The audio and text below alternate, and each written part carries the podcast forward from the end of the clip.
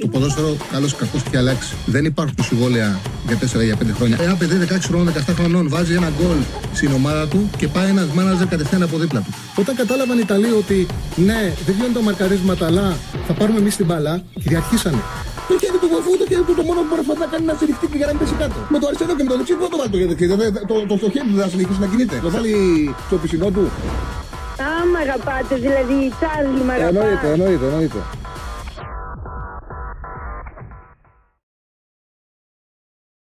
Χαίρετε, καλώς ήρθατε σε ένα ακόμα Charlie Ball. Το ακούω τη φωνή μου δυνατά, Σεβανέ. Γι' αυτό καθυστερήσαμε, γιατί φτιάχναμε τον ήχο. Αλλά για ένα περίεργο λόγο ακούω πολύ δυνατά τη φωνή μου. Εντάξει, θα το βρούμε. Λοιπόν, ε, καλώς ήρθατε στο Charlie Ball. Ας ε, έχουμε, έχουμε πολλά πράγματα να συζητήσουμε. Βγάλαμε δύο εβδομάδες με περιορισμένη επικαιρότητα. Εντάξει, θεωρώ ότι πλέον έχει πολύ μεγάλο ενδιαφέρον και η εκπομπή και φυσικά έχετε πάρα πολλά πράγματα να βγείτε να σχολιάσετε. Στο 210-22-05-444 γνωρίζετε τη διαδικασία. Ξεκινάω εγώ κάνοντας ένα μικρό πρόλογο για τα παιχνίδια και συνέχεια παίρνετε σειρά εσείς. Λοιπόν, εκτές είχαμε δύο ντέρμπι και τα δύο ήρθαν ισόπαλα. Δεν υπάρχει τίποτα χειρότερο, τίποτα χειρότερο για τη δική μας δουλειά να γίνεται ντέρμπι και να μην βγάζει νικητή, να μην βγάζει χαμένο. Γιατί ο νικητής και ο χαμένος βγάζουν πάρα πολύ επικαιρότητα. Έχουν συζητήσεις, έχουν γκρίνια, έχουν χαρά, έχεις πράγματα να κάνεις. Η σοπαλία είναι ο εχθρός της δημοσιογραφίας μετά από ντέρμπι. Από την άλλη, βέβαια, επειδή ακόμα είμαστε νωρίς, να είμαι ειλικρινής, τους κρατάω όλους σε μια εκρήγορση. Κανένας δεν είναι ε, δεν, νιώθει την, δεν, έχει, δεν νιώθει την ανάγκη να ξενερώσει. Κανένας ε, οπαδός εννοώ δεν ξενερώνει. Κανένας. Όλοι μένουν σε μια επιφυλακή και από εκεί και πέρα και αυτό έχει τα θετικά του. Ε, υπάρχει χαμένος, αδιαφυσβήτητα, και ο χαμένος είναι ο Πάουκ. Καθώς έπαιζε με έναν αντίπαλο που είχε πάρα πολλά προβλήματα, είχε ετοιμαστεί πάρα πολύ λιγότερο χρονικό διάστημα από ότι ο ίδιος. Και ήταν το μεγάλο φοβορή και η ομάδα που έπρεπε να κερδίσει. Έχει χάσει ο Πάουκ από τον Όφησο Γέντι Κουλέ. Οπότε γίνεται κατανοητό ότι ο χαμένος της Κυριακής, της αγωνιστικής, ήταν ξεκάθαρα ο Πάουκ. Και υπάρχει και η μεγάλη νίκη του Παναναναϊκού το Σάββατο με 5-0. Συνεχίζει να δείχνει καλά δείγματα η ομάδα του Ιωβάνοβιτς και είναι ξεκάθαρο ότι φέτος θα βρει περισσότερα γκολ από πολλούς περισσότερους ποδοσφαιριστές. Υπάρχει ε, βάθος, ποιότητα και δημιουργία. Α πάμε όμως να συζητήσουμε για το ΑΕΚ Ολυμπιακός. Ήταν ένα παιχνίδι που ξεκάθαρα, ξεκάθαρα χωρίζεται σε τέσσερις διαφορετικές περιόδους μέσα στο γήπεδο. Είναι το, από το πρώτο έως το 22ο λεπτό που εκεί μπαίνει η ΑΕΚ πάρα πολύ δυνατά. Προσπαθεί ουσιαστικά να αξιοποιήσει και να χτυπήσει το 4-2-3-1 που είναι το αρχικό σχήμα του Μαρτίνεθ παίζοντας ο Ισπανός προπονητής σε αυτό το διάστημα με τον Ποντένσε στα αριστερά, το Φορτούνι δεκάρι και τον ε, Μασούρα στα δεξιά. Σε αυτό το πρώτο κομμάτι, ο Στέφανος κατευθείαν μας έβγαλε και την εντεκάδα που είχε σε αυτή την λογική, σε αυτό το, εν, το πρώτος στο 24 λεπτό Ολυμπιακός, σε αυτό το διάστημα οι παίκτες ΣΑΕΚ είναι ξεκάθαρο ότι χτυπάνε πάνω στον κίνη, παίζουν στην πλάτη του Ποντένσε, πιέζουν, δημιουργούν την ευκαιρία με την κεφαλιά του Μοχαμαντή που την ε, σταματά ο Πασχαλάκης που κάνει μια ε, υπέροχη επέμβαση ο τροματοφυλάκας του Ολυμπιακού. Σε αυτόν τον χώρο ασκούν πολύ μεγάλη πίεση. Έχουν εύκολη ανάκτηση κατοχής, πολύ εύκολη ανάκτηση κατοχής. Τρομοκρατούν τον Ολυμπιακό και βρίσκουν και τον κόλ σε 24 λεπτό. Πάλι με μια πολύ ωραία ενέργεια. Ξεκινάει το κουνάκι του Γιόνσον. Έχουν βάλει τρεις παίκτες Γιόνσον, Ελίασον Ρότα ε, στην πλευρά του Κίνη. Γίνεται μια πολύ ωραία συνεργασία. Μπαίνει ο Ρότα διαγώνια, κάνει σεντρασούτ και ο Πόνσε σε κενό τέρμα ανοίγει το σκορ. Ήταν το πρώτο διάστημα που πραγματικά η ΑΕΚ ήταν κυρίαρχη στο παιχνίδι και δίκαια πήρε εκείνο το προβάδισμα με 1-0. Στην συνέχεια, από το 24 λεπτό μέχρι το 45 λεπτό, μην βιάζεστε παιδιά, όλα τα έχουμε. Από το 1 στο 24 έπαιζε έτσι. Από το 22 μέχρι το 45 λεπτό, ε, μέχρι το 55 λεπτό, αλλάζει η λογική του Ολυμπιακού. Ο Μαρτίνες πηγαίνει το φορτούνι αριστερά, δεξιά το Ποντένσε ο Μασούρας κινείται πίσω από τον Ελκαμπή. Ο Ολυμπιακός παίζει ένα 4-2-2-2. Ε, και σε αυτό το διάστημα πραγματικά ο Ολυμπιακός γίνεται κυρίαρχος. Σε αυτό το διάστημα ο Ολυμπιακός πραγματικά γίνεται κυρίαρχος. Παίρνει κατοχή μπάλας. Είναι κάτι το οποίο το έχει δουλέψει ο Μαρτίνεθ. Έχει δουλέψει αυτό το σχηματισμό. Έχει δουλέψει το 4-2-2-2. Το ξέραν καλύτερα οι παίκτες του. Και πραγματικά ο Φορτούνης με τον Ποντένσε σε αυτό το διάστημα παίρνουν την μπάλα, έχουν τον απόλυτο έλεγχο του παιχνιδιού, ε, δημιουργούν καταστάσεις και με την εντυπωσιακή ενέργεια του Ποντένσε, πραγματικά εντυπωσιακή ενέργεια. Παίζει και ο Φορτούνης, καταρχάς παίζει και ο Φορτούνης και ο Ποντένσε. Είναι δύσκολο να αντιμετωπιστούν γιατί παίζουν ανάμεσα στα μπακ και στους αμυντικούς χαφ της ΑΕΚ.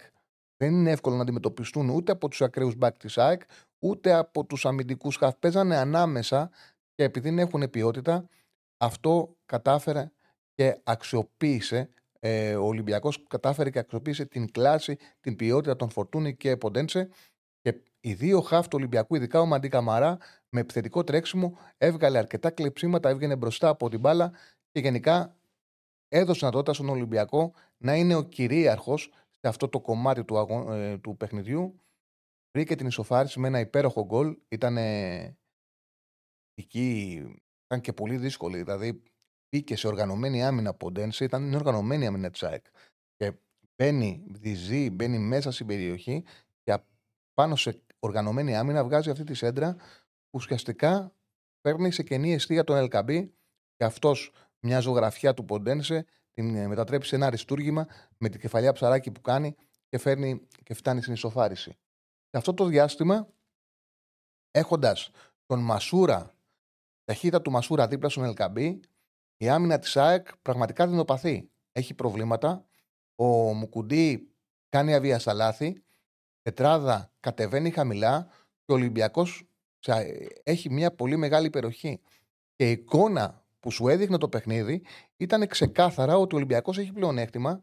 Η ΑΕΚ άρχιζε και έβγαζε τα προβλήματα τα οποία ξέρουμε από την αρχή της σεζόν και σου έδειχνε ο Ολυμπιακό ότι έχει πλεονέκτημα και μπορεί ακόμα και να πάρει το παιχνίδι και οι παίκτες της ΑΕΚ είχαν μεσοαμυντικά σοβαρό πρόβλημα και δυνάμεων και τρεξιμάτων και ε, δεν είχαν ασφάλεια. Θεωρώ ότι την τοποθέτηση του Μασούρα δίπλα στον Ελκαμπή, δηλαδή δύο επιθετικοί πάνω στου στόπερ της ΑΕΚ, έφερε πάρα πολλά προβλήματα στην, ε, στην άμυνα της ΑΕΚ. Πάρα πολλά προβλήματα και την, κούρασε, και την κούρασε πολύ.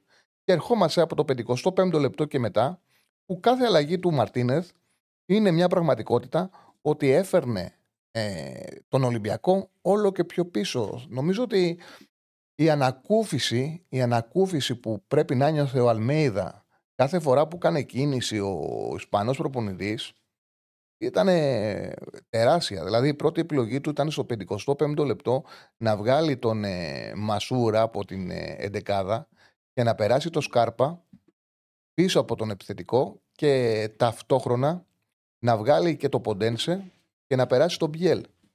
Δηλαδή, έβγαλε την ταχύτητα του Μασούρα που ήταν πολύ σημαντική.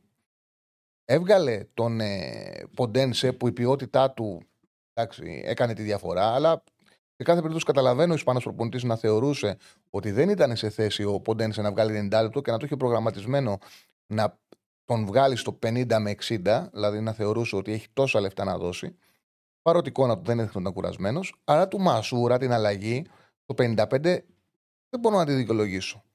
Και με αυτή την αλλαγή αρχίζει και κερδίζει μέτρα η ΑΕΚ. Αρχίζει και κερδίζει μέτρα στο γήπεδο, αρχίζει και γίνεται το αφεντικό. Στο 60 λεπτό, στο 51 λεπτό σκοράρει με το γκολ που ακυρώθηκε το Ραούχο σωστά γιατί η μπάλα είχε χτυπήσει πανερά στο χέρι του Πινέδα. Ήταν ξεκάθαρο. Την άφησε ο διαιτή η φάση να συνεχιστεί.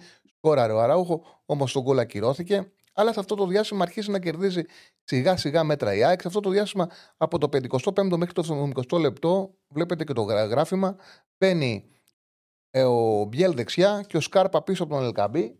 Και ξαφνικά, στη θέση του επιτελικού χάφου υπήρχε ταχύτητα, ο Ολυμπιακός γίνεται αργός. Και το γεγονός ότι ο Σκάρπα, νομίζω ότι ο Σκάρπα ουσιαστικά λειτουργήσε σαν ένας ε, επιπλέον παίκτης για την ΑΕΚ, γιατί έδωσε δυνατότητα να αναπνεύσει και το αμυντικό δίδυμο και το δίδυμο στον ε, άξονα της ΑΕΚ και η παρουσία του πίσω από τον Ελκαμπή έδωσε κερδισμένα μέτρα, ξεκάθαρα κερδισμένα μέτρα τους ε, παίκτες της ΑΕΚ. Έρχεται και η απόφαση του Μαρτίνε στο 20 λεπτό να βγάλει και το φορτούνι να γυρίσει σε ένα 4-3-3 και εκεί ήταν ξεκάθαρο ότι το πλάνο ήταν. Το πλάνο ήταν να κρατήσει το 1-1, να πάει πίσω. Δεν δικαιολογούσε αυτή τη συμπεριφορά η εικόνα του Ολυμπιακού. Δεν τη δικαιολογούσε. Η εικόνα που είχε μέχρι το 55, από το 22 μέχρι το 55, δεν δικαιολογούσε την επιλογή του Μαρτίνεθ να πάει ξεκάθαρα για τον βαθμό της οπαλίας και ουσιαστικά έδωσε τη δυνατότητα στην ΑΕΚ να αναπνεύσει, να βρει κατοχή μπάλας, να βρει χώρο, να βρει ήρεμο χρόνο και να χτίσει ένα παιχνίδι για να το κερδίσει ε, στο 2-1. Δηλαδή, βλέπουμε από το 55 και μετά και στο τελευταίο κομμάτι του αγώνα την ΑΕΚ να έχει τον έλεγχο. Τσαπατσούλικα να προσπαθεί να ανοίξει την άμυνα του Ολυμπιακού με, με τον Ζήνη από τα αριστερά. Δηλαδή, ουσιαστικά έχει πηγή ενέργειας στον Ζήνη, τις ατομικές του, ε, τις ατομικές του δυνατότητες και μια εκτέλεση στο 82 ήταν ουσιαστικά η ευκαιρία που κάνει έξω δεύτερο ημίχρονο, αλλά ήταν εκεί, ήταν έξω από την περιοχή του Ολυμπιακού και προσπαθούσε με κάποιο στημένο, με κάποια σέντρα να βρει τρόπο να βρει τον γκολ. Αυτό συνέβη κυρίως αποκλειστικά έχω την αίσθηση από, ε, από την επιλογή του Μαρτίνεθ να γυρίσει πίσω την ομάδα του και να την κάνει πιο αργή. Δηλαδή ο Σκάρπα έκανε πιο αργό τον Ολυμπιακό, η Μπόρα SSX τον έκανε πιο αργό, τον πήγε πιο πίσω. Πήρε την απόφαση να παίξει για το 1-1.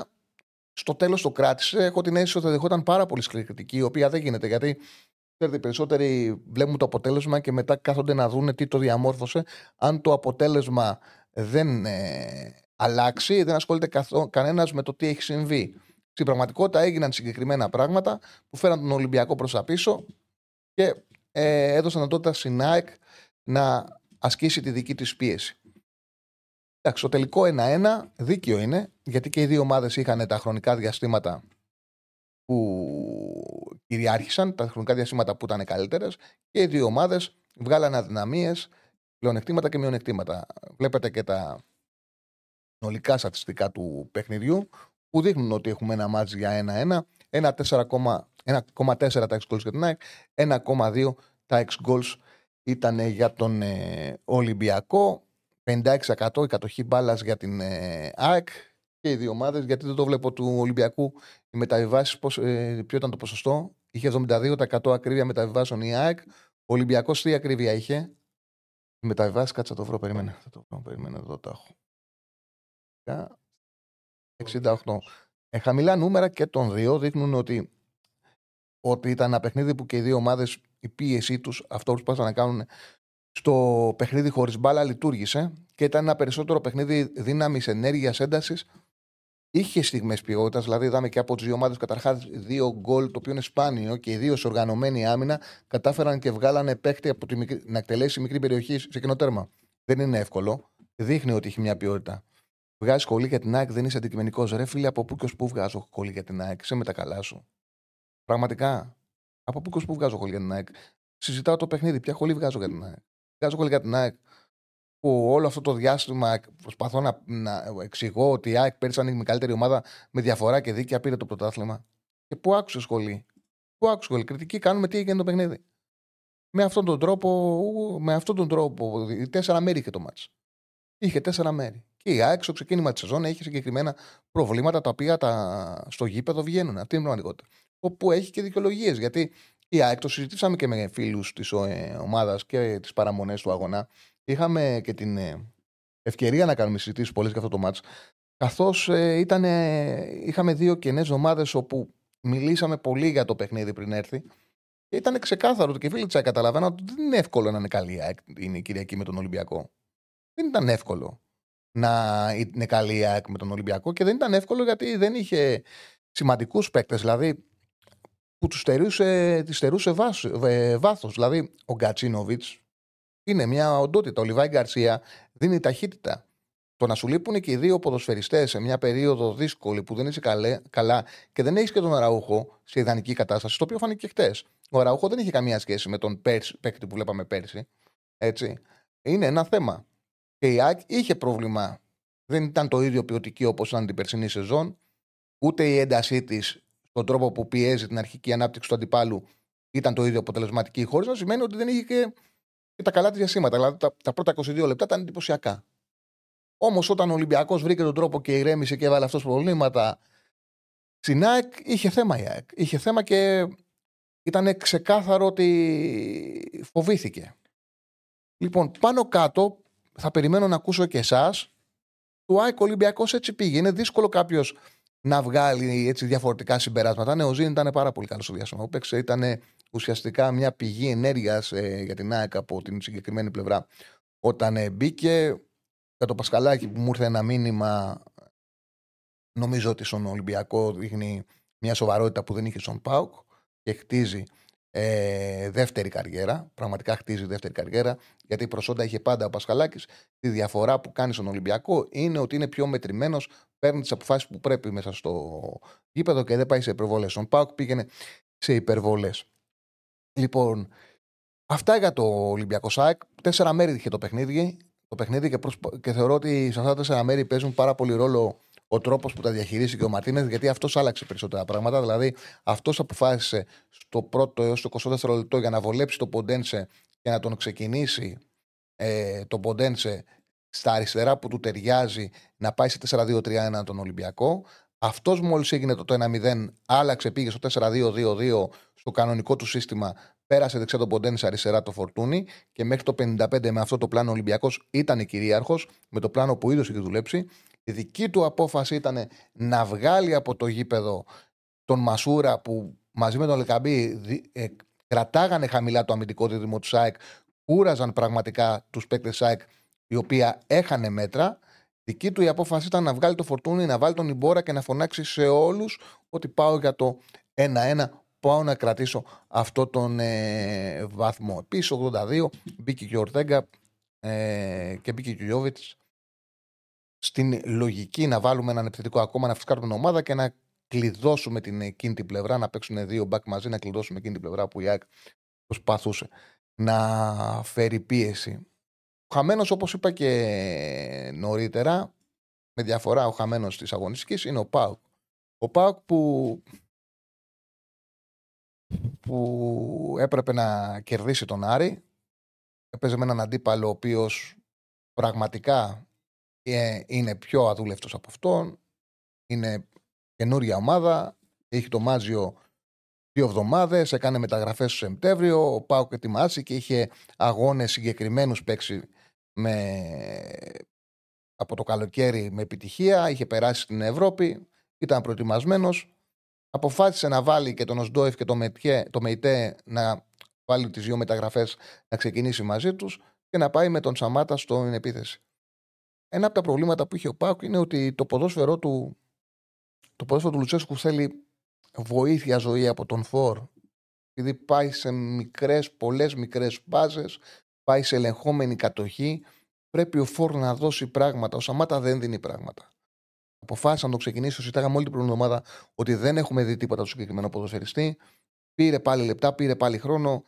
Δεν είναι μόνο ότι δεν σκοράρει, είναι ότι δεν βοηθά στο να μπαίνει μπάλα στην περιοχή και να εκτελέσουν, να εκτελέσουν οι αντίπαλοι κατά πρόσωπο. Έχει και το heatmap μας, έχει, μας ε, δείχνει ο Στέφανος όσο μπορεί να σας βοηθήσει με τις ενέργειες του Σαμάτα. Βλέπετε ότι η περιοχή μαζί του είναι άδειε. Εκτελέσεις δεν έχει και δεν εκτελέσεις. Δεν μπόρεσε να κάνει και αυτό που έδωσε ο Τόμας στη φάση που ήταν offside, αλλά επέτρεψε τον Τεσπότοβ να εκτελέσει. Δηλαδή, μέσα την περιοχή να παίξει με έναν συμπέκτη του, να το επιτρέψει να δει με πρόσωπο την αιστεία.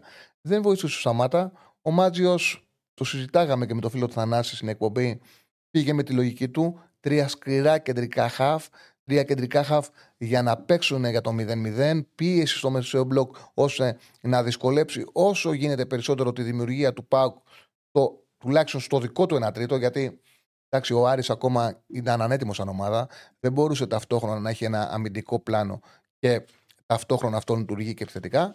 Και όπως έλεγα όλο το προηγούμενο διάστημα, παρότι αρκετοί ρεπόρτερ δεν το, δεν το είχαν αντιληφθεί, αλλά και εμείς κάνουμε δημοσιογραφική δουλειά και κάνουμε ρεπορτάζ. Ο Βεστράτερ έχει εντυπωσιάσει το Μάτζιο. Ήταν δεδομένο ότι θα είναι η κολόνα του. Η θέση 6 θα ξεκινούσε με αυτόν τον τέρμπι και πραγματικά έδειξε πολλά στοιχεία. Ήταν αλάθαστος. Κοίταξα, επειδή Έβλεπα το παιχνίδι, είδα πρώτο ημίχρονο και μετά είχα το κινητό κάτω και έβλεπα το μάτς του, το μάτσο το ντέρμπι στο Καρισκάκι στο δεύτερο ημίχρονο. Απλά επειδή τον έβλεπα τον ε, Βεστράτερ, έψαξα να βρω ποιες ήταν οι μεταβιβάσεις. Γιατί έβλεπα ότι δεν κάνει λάθος, ότι όλες οι αποφάσεις είναι σωστές. Είχε 19-20 εύστοχες ε, μεταβιβάσεις. Έκανε δύο κοψίματα σε χαμηλά μέτρα που, που πήγαινε να βάλει την μπάλα μέσα στην περιοχή. Ε, ο Πάουκ είχε 29 επαφές με την μπάλα. Γενικά είχε μια γεμάτη εμφάνιση στον χώρο, στα μέτρα που αναλογούσαν στον, στον Άρη. Έτσι, γιατί ήταν περιορισμένος ο Άρης να παίζει χαμηλά. Ε, ναι, ε, σωστός ο φίλος που λέει και για το Μοντόγια πάνω στο Ζήφκοβιτ να του κόψει το ανάποδο πόδι. Πολύ διαβασμένος ο Μάτζιος. Πάρα πολύ διαβασμένος. Αν θυμάσαι στο γράφημα, εμείς τους είχαμε ανάποδα του ε, τους back του Άρη. Τους είχαμε 95-19-20 πάσα, 95% ακρίβεια μεταβιβάσεις είχε ο Βεστράπερ. Καθώς είχα την ενημέρωση ότι σκέφτεται να τον παίξει με ανάποδο πόδι τον ε, Ζήφκοβιτς να του σταματήσει αυτή τη διαγώνια εκτέλεση. Τον ξέρει καλά ο Πάουκ, ε, τον Πάουκ ο Μάτζιος και η λογική του ήταν να τον κρατήσει στο 0-0. Δηλαδή, ο Άρης κατέβηκε γνωρίζοντας ότι το ταβάνι του είχε το 0-0 και πέτυχε μέσα από το ταβάνι του να πάρει το αποτέλεσμα το οποίο ήθελε. Δεν μπορούσε, δεν μπορούσε να διεκδικήσει άλλα πράγματα, δεν μπορούσε να ήταν καλός, μπορούσε να ήταν σωστός και αυτός ήταν. Ήταν σωστός. Και είναι μεγάλο πράγμα να έχεις έναν προπονητή ο οποίος ξέρει τη δουλειά, ξέρει την ομάδα μέσα σε πολύ μικρό χρονικό διάστημα. Ο Μάτζιος κατάφερε και έφτιαξε ομάδα. Τώρα, ο Λουτσέσκου, επειδή καταλαβαίνει ότι ήταν σημαντική απώλεια, πολύ σημαντική και ειδικά έχει χάσει και από τον Όφη, τα έριξε η Ετσία, κάτι το οποίο το κάνει συχνά. Κατά την άποψή μου, σωστά δεν έδωσε πέναλτι.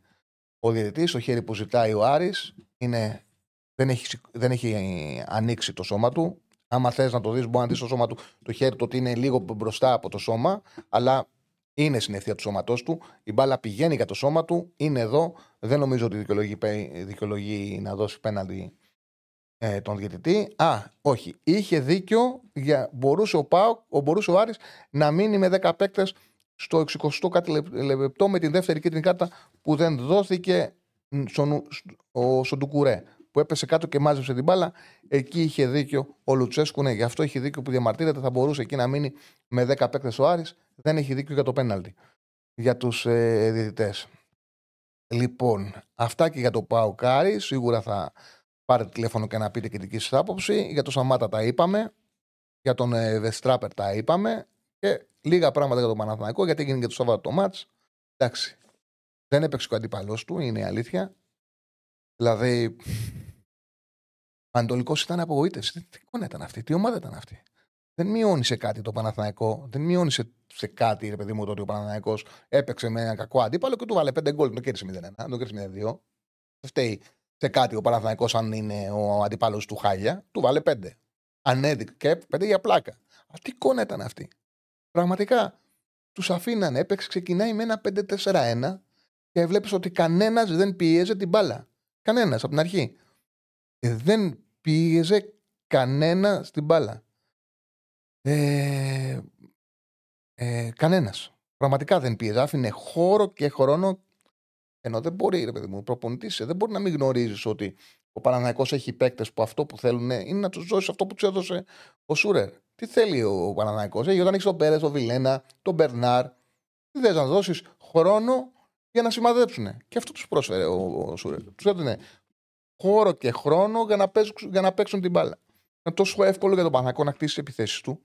Πραγματικά τόσο, ε, τόσο εύκολο να χτίσει ο Παναγό τις επιθέσεις του ήταν ε, απίστευτο και οι παίκτες του Ιωβάνοβιτ το αξιοποιήσανε. Είναι ξεκάθαρο, το λέμε συνέχεια. Το λέμε συνέχεια ότι ο Παναγό φέτος θα έχει πραγματικά. Θα βάλει πολύ περισσότερα γκολ από πέρσι. Θα κάνει πιο εύκολες νίκες με ομάδες που τον περιμένουν έχει πολύ καλύτερη δημιουργία, θα τα πηγαίνει πάρα πολύ καλά. Γιατί ο Βιλένα, για παράδειγμα, σε 8 μπορεί να πούνε ότι σε ένα παιχνίδι ψηλού ανταγωνισμού μπορεί να μην ε, ακολουθεί τον αντίπαλο χαφ. Μπορεί να μην καλύπτει τα εξτρέμ, να μην έχει τη δύναμη που θέλουν. Όμως με την μπάλα. Πολύ ποιότητα. Όταν έχεις στο 6 τον Περέθ ή τον Αράο, στο 8 τον Εβιλένα και στο 10 τον Μπερνάρη τον Τζούρισιτς και εξτρέμ θα ανέβει και ο Αϊτόρ, Μαντσίνη που κάνει πολιτικά πράγματα. Ο Παλάσιος. Και τα μπακ να σου ανεβαίνουν. Να έχεις Βαγιανίδη, Χουανκάρη, Μλαντενόβιτ. Ο Παναγό δημιουργικά. Με αυτές τις ομάδες έχει αυξήσει πάρα πολλές δυνατότητες του. Και στο πρώτο μέρος μπορεί ο Ιωαννίδης να μην σκοράρει, αλλά είναι σε όλες τις φάσεις. Πηγαίνει, πλησιάζει στους παίκτε του, πασάρει και τους βοηθάει αυτό που λέγαμε που δεν δίνει ο Σαμάτα. Για, τι έλεγα για τον Πάουκ, ότι είναι πρόβλημα ότι όταν έχεις τον έλεγχο της κατοχής, ο Φόρσου να μην μπορεί να κρατήσει την μπάλα και να δώσει μια πάσα να εκτελέσει ο παίκτης ο κοντινός με μούρι. Τι έκανε ο Ιωαννίδης; Πώς βοήθησε τον Μπερνάρ στο δεύτερο τέρμα που είναι δικό του. Κρατάει την μπάλα ο Ιωαννίδης, πάει στο πλάι, την κρατάει, την υπερασπίζεται, την κερδίζει κατοχή και κάνει και ένα το κουνάκι και βγάζει σε θέση εκτέλεσης. Βλέπετε και το heatmap του Ιωαννίδη και βγάζει σε θέση εκτέλεσης τον ε, Μπερνάρ. Δηλαδή, σε αυτά είναι πραγματικά. Ναι, είδα και το Κισιασέρ, θα τα πούμε και συνέχεια. Ε, πραγματικά σε αυτό το κομμάτι ήταν πολύ καλός ο Παναθηναϊκός. Ο Μπερνάρ, ο οποίος έβαλε τρία γκολ, έκανε το πρώτο του χατρίκ στην Ελλάδα, πρώτο χατρίκ μετά από 10, 10 χρόνια. Είχε 58 ενέργειες, είχε 4 τελικές, οι 3 ήταν στην εστία, έκανε χατρίκ. Ήταν πραγματικά, είχε πραγματικά πολύ γεμάτο παιχνίδι. Έδωσε και τρεις key πάσες. 38-43 ήταν οι, οι εύστοχες μεταβιβάσεις. Οι περισσότερες στο μεσαίο μπλοκ του αντιπάλου, στο 1 τρίτο του αντιπάλου. Ήταν ένα πολύ γεμάτο παιχνίδι. Εύκολο παιχνίδι βέβαια για τον Παναθηναϊκό. Όμως πραγματικά ήταν μια γεμάτη εμφάνιση για τους παίκτες του Παναθηναϊκού. Λοιπόν, μην πλατιάζω άλλο. Είδαμε γενικά ωραία παιχνίδια. Είναι ξεκάθαρο ότι μάτια τα οποία τα προηγούμενα χρόνια μα δίναν λίγα γκολ, μα δίναν λίγες φάσεις. Πλέον το, το ποδόσφαιρο έχει αλλάξει. Το βλέπουν και οι προπονητές που δουλεύουν σε ελληνικέ ομάδες. Έχει γίνει πιο επιθετικό. Και το Λαμία Όφη ήρθε 2-2 με φάσεις και με λάθη, αλλά και με επιθετική λογική. Και στο Παζιάννενα Αστέρας, στο Αστέρας Παζιάννενα που ήρθε αυτό 2-2, είχαμε λάθη, αλλά και επιθετική λογική. Το ίδιο και στο, στο Κυφσιά Πανσεραϊκό.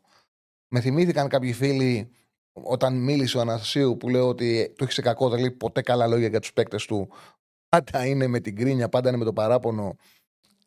Από, το κάνανε από 0-3, 2-3, ε, έγινε 2-4, το κάνανε 4-4. Στείνεται κατσέντε τύπου και λέει μόνο τα αρνητικά. Εντάξει, έτσι βελτιώνονται οι ομάδες η αλήθεια. Είναι να έχουν απαιτητικούς προπονητές. Πολλοί πίστευαν μετά την Πρεμιέρα ότι η Κυφσιά θα είναι η τελευταία, θα είναι ουραγός και θα πέσει εύκολα. Το είχαμε πει, είχαμε συζητήσει ότι έχει μια έμπειρο ρόστερ, έχει παίκτες, έχει προπονητή, ο οποίος είναι απαιτητικός, είναι ο δουλευταράς, ξέρει την κατηγορία. Δεν θα πέσει αμεχητή, θα δώσει μάχη η κυφσιά και το βλέπετε. Πανσεραϊκός, δύο συνεχόμενα παιχνίδια μπορούσε να τα πάρει με πανετολικό και με κυφσιά. Τα έχασε, έχασε δύο τρίποντα στο τέλος μέσα από τα χέρια του. Φαίνεται πάντως ότι θα δούμε ωραίο πρωτάθλημα. Λοιπόν, να θυμίσουμε ότι είμαστε με το με, μαζί με την Πέτρια 65 να κάνετε like, τα χρειαζόμαστε τα like σας, να κάνετε εγγραφές. Ε, άμα φτάσουμε 200.000 πριν ξεκινήσει η Ευρωλίγκα, κάθε Παρασκευή θα έχει εκπομπή ο Μπόγρης. Κύριε Στέφανε, έχουμε κάτι να... OK, okay, σ' ακούνε; Ξέρω αν με Αλλά πάμε να κάνουμε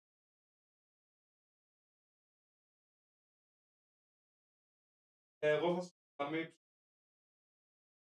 σας Ωραίος. Πολύ καλά. Λοιπόν, πάμε να ανοίξουμε γραμμές το 2-10-22-05-444. Ναι, δώσε μου, δώσε μου μόνο 10 δευτερόλεπτα για να ανεβάσω και στο Instagram μου την εκπομπή, γιατί μου έχουν στείλει τα παιδιά και δεν την έχω ανεβάσει. Περίμενε, κάτι λάθος έκανα. Βιάστηκα. Είμαι εδώ. Το πατάω σύνδεσμος. Το αντιγράφει. Παπ, παπ. Ανέβασα τώρα. Πάμε στο πρώτο φιλό. Χαίρετε. Χαίρετε. Ναι, καλησπέρα. Γεια σου, καλησπέρα. Καλησπέρα, φίλο μου. Ο Νίκος Παναθηναϊκός είμαι. Ε, Χθες απόλαυσα λίγο το ματσάκι ως τρίτος, χωρίς ιδιαίτερο άγχος για το ποιος θα κερδίσει. Και έτσι είχα τη δυνατότητα να το παρακολουθήσω έτσι λίγο πιο σε λεπτομέρεια. Μίλα λίγο πιο δυνατά, ακούγεσαι λίγο σιγά. Τώρα καλύτερα; Ναι, ναι. Λέω, χθες είχα τη δυνατότητα να παρακολουθήσω το ματσάκι σαν τρίτος του Ολυμπιακός, ΑΕΚ Ολυμπιακός. Ε, Χωρίς ιδιαίτερο άγχος. Είχα την ευκαιρία να προσέξω κάποια πραγματάκια, κάποιες λεπτομέρειες. Ε, επιβεβαιώθηκε στα μάτια μου αυτό που σου είχα πει και στις πρώτες εκπομπές ότι η ΑΕΚ δεν θα μπορέσει να βγάλει το ίδιο πρόσωπο όπως και πέρσι και γιατί έχει επιβαρημένο ρόστερ και γιατί θα έχει επιβαρημένο πρόγραμμα και δεν έχει και το υλικό από πίσω, το ποιοτικά υλικό στην άμυνα και, και από την άμυνα και μέχρι τη μέση για να μπορεί να υποστηρίξει ένα δεύτερο πλάνο. Ένα πλάνο ας πούμε να μπορεί να κάνει build-up, να χτίσει παιχνίδι από πίσω. Όταν δεν ε, περάσει το σχέδιο που έχει του ευνηδιασμού όπως είχε στα πρώτα 20-25 λεπτά με τον ε, Ολυμπιακό και να κλέβει μπάλες, μετά όταν ισορροπήσει ο αντίπαλος δυσκολεύεται πάρα πολύ να δημιουργήσει παιχνίδι. Αν δεις χθες ε, πάρα πολλές μπαλιές, έκανε πολλά γεμίσματα από το 25 μέχρι το 60-70 περίπου. Ε, ο Ολυμπιακός ε, είχε τη δυνατότητα να παίξει παιχνίδι με πάσες δημιουργικό με το Φορτούνι. Όταν βγήκε ο Φορτούνης και ο Ολυμπιακός έχασε πολύ από δημιουργία, έχασε αυτή τη δυνατότητα, η Άκη ξαναπήρε τα ενία μετά. Ε, βλέπω λοιπόν ότι δεν έχει ποιοτικά ισομερές ρόστερ, έχει ρόστερ πολύ ποιοτικό επιθετικά, αλλά αμυντικά ε, και ο τερματοφύλακας και τα στόπερ και τα αμυντικά χαφ δεν έχουν τη δυνατότητα να στηρίξουν το build-up, η ΑΕΚ. Και ο Ολυμπιακός χωρίς φορτούνη βλέπω με Έσε και με τον ε, Καμαρά πάλι έχουν πρόβλημα δημιουργίας. Δηλαδή αν λείψει ο Φορτούνης από τον Ολυμπιακό δεν βλέπω εύκολα να μπορεί να κυκλοφορήσει την μπάλα. Εδώ εγώ ως τρίτος και θεωρώ ότι χάρηκα κάπως γιατί θεωρώ ότι ο Παναθηναϊκός έχει πλεονέκτημα ε, ποιοτικά στο ρόστερ του που έχει ισορροπημένο ρόστερ. Απλά συμβαίνει, εντάξει, καταλαβαίνω τι λες. Ο Φορτούνης κάνει μεγάλη διαφορά, αλλά όλες οι ομάδες έχουν ένα παίχτη που κάνει τη διαφορά. Ο Ποντένσε όμως έδειξε ότι μπορεί να κάνει πολλά πράγματα στο ελληνικό ποδόσφαιρο, ότι είναι σε πολύ καλή κατάσταση. Δηλαδή μπήκε πρώτο παιχνίδι και ξεχώρισε. Είναι ένας πόλος δημιουργίας και στο 4-2-2-2 που παίζει ο Μαρτίνες στα δεξιά μπορεί να κουμπώσει, να πάει περισσότερο μπάλα πάνω του. Ο Σκάρπα σε καμιά περίπτωση δεν δείχνει ότι μπορεί να δώσει πράγματα, τουλάχιστον μέχρι τώρα, τον ε, Ολυμπιακό και να αντικαταστήσει δημιουργικά το φορτούνι. Όμως ίσως να μπει και ο Σολμπάκεν, να έχει και τον ε, Ποντένσε και ακόμα και χωρίς το φορτούνι ο Ολυμπιακός να μην χάσει πάρα πολλά πράγματα. Αλλά αυτά που μου είπες, όλοι οι παίκτες αυτοί είναι από τη μέση και μπροστά. Εγώ σου λέω από τη μέση και πίσω έχει μεγάλο ε, πρόβλημα. Ε, εγώ σου μίλησα για τον Φορτούνη, είπες ότι εξαρτάται πάρα πολύ το Φορτούνη. Ναι, εξαρτάται, ναι, πι... δεδομένα να εξαρτάται την μπάλα, πολύ. Την, την κουβαλάει καλά. Δεν μπορεί να δημιουργήσουν από πίσω αμυντικά ε, να κάνουν build-up και ο Ολυμπιακός. Και εγώ δηλαδή... το έλεγα. Και εγώ το έλεγα ότι εξαρτάται πολύ το Φορτούνη. Όμως, σε κάθε περίπτωση τώρα ήρθαν παίκτες. Ήρθαν παίκτες. Το build-up από χαμηλά, ναι, δεν μπορεί να το λύσει κανένας Φορτούνης. Δηλαδή τώρα εγώ με Ρέτσο και Φρέιρε, ας πούμε, ναι, ναι, ναι. Και Καμαρά και Εσέ δεν βλέπω να μπορεί να χτίσει την build-up με τίποτα. Δεν ξέρω με ποιους παίχτε θα το κάνει, αλλά με αυτούς αποκλείεται να το κάνει. Όπως και η ΑΕΚ με, με τα στόπερ που έχει και τον οντοφύλακα που έχει και Γιόνσον ή Σιμάνσκι, ας πούμε, δεν μπορεί να κάνει build-up. Έχουν πρόβλημα δομικό στο ρόστερ για να κάνουν τέτοιου είδους παιχνίδι. Πρέπει να πάνε σε εναλλακτική να βρουν τα κόλπα που έκανε η ΑΕΚ πέρυσι, ας πούμε. Ναι, ναι, ναι. Μόνο, που μόνο... θέλουν ένταση και ενέργεια και λες τα πολλά παιχνίδια ναι. δεν είναι εύκολο να υπάρχει ένταση και ενέργεια. Δεν είναι εύκολο να το έχει αυτό. Είναι πολύ ναι. δύσκολο να επαναλάβει η ΑΕΚ την περσινή χρονιά. Αυτή είναι η γνώμη μου. Λοιπόν, καλή συνέχεια. Να είστε καλά. Για χαρά, για. Στέφανα, δεν έχεις air Γιατί στεγνώσαμε. Πάμε στον επόμενο φίλο. Χαίρετε. Χαίρετε. Χαίρετε. Χαίρετε, φίλε. Ε, γεια σου, Σαρλί. Συγχαρητήρια για την εκπομπή. Να είσαι καλά. Ε, πήρα να μιλήσουμε λίγο για την, ε, για την ΑΕΚ. Ε, συμφωνώ με όσα άκουσα στην αρχή της εκπομπής με όλη την ανάλυση. Έχω μια πολύ μικρή ε, διαφωνία την οποία θα πρέπει να σου αναλύσω για να φτάσω σε αυτό. Okay. Λοιπόν, ε, την έχω παρακολουθήσει στην ΑΕΚ και σε, σε όλα τα φιλικά και σε όσα παιχνίδια είναι εντός έδρας μέσα από το γήπεδο που έχει καλύτερη εικόνα. Λοιπόν, το θέμα ποιο είναι. Η ΑΕΚ παίζει αυτό το ποδόσφαιρο που παίζει. Ε, αλλά από την αρχή φέτος και από τα φιλικά, ο Αλμίδα προσπαθεί να δώσει κάτι διαφορετικό. Αυτό το κάτι διαφορετικό ε, στηρίζεται σε άμυνα χωρίς την μπάλα. Έχω παρατηρήσει και στα, και στα φιλικά αλλά και στα επίσημα παιχνίδια αυτό δεν μπορεί να το επιτεδίσει τουλάχιστον ακόμα. Γιατί το λέω αυτό; Όταν η ΑΕΚ στο παιχνίδι με την, ε, στο Ζάγκρεπ ε, βρέθηκε να χάνει ένα 0, έχει κάνει το χειρότερο του ημιχρονό και παίζει μπάλα όταν βρίσκεται με την πλάτη στον τοίχο και το γυρνάει. Παίζει στην, ε, στην Αμβέρσα. Γίνεται το ίδιο ακριβώς πράγμα. Χάνει ένα μηδέν σε άμυνα ε, ε, ουσιαστικά περιμένοντας τον αντίπαλο. Χάνει ένα μηδέν και πάλι λειτουργεί όταν προσπαθεί ε, να παίξει αυτό που έχει μάθει να παίζει από πέρσι. Ε, στα Φιλαδέλφια με τη, με τη Δυναμό γίνεται ακριβώς το ίδιο πράγμα. Έχει το match, έχει το, το διπλό στο Ζάγκρεπ, έρχεται να το υπερασπιστεί, παίζει αυτό που πάει να παίξει, πάλι τρώει δύο γκολ και πάλι παίζει μπάλα όταν προσπαθεί να ανατρέψει την κατάσταση. Και για να καταλήξω στη διαφωνία που, λέω, που λέμε. Ε, στο χθεσινό παιχνίδι, στα πρώτα 22 λεπτά, η ΑΕΚ βγάζει αυτό που βγάζει και βλέπει ότι έχει αποτέλεσμα. Στριμώχνει τον Ολυμπιακό μες στην πορυχή του. Έτσι. Ακριβώς ε, ίδια κόπια με πέρυσι. Ό,τι έκανε πέρσι, ακριβώς το ίδιο έκανε και φέτος. Η διαφορά ποια είναι; Επειδή ουσιαστικά και πριν το μάτς και από την 11 ακόμα καταλάβαμε ότι η ΑΕΚ προσπαθεί να κάνει μια διαχείριση. Ε, δεν έχει αριστερά βασικό το Χατζησαφίχη, το Μουχαμάντι. Έχει τον Πινέδα στον πάγκο. Λείπουνε ο Γκαρσία, λείπει ο Γκατσίνοβιτς. Ε, οπότε αναγκαστικά. Τώρα ο δεν είναι σε κατάσταση που ήταν πέρσι; Ο Αραούχο το ίδιο δεν είναι σε κατάσταση που ήταν πέρσι, εννοείται. Έχει τον Άμπραμπατ έξω, που τον Άμπραμπατ κατά 99% θεωρώ θα του ξεκινήσει βασικό ε, στην Αγγλία.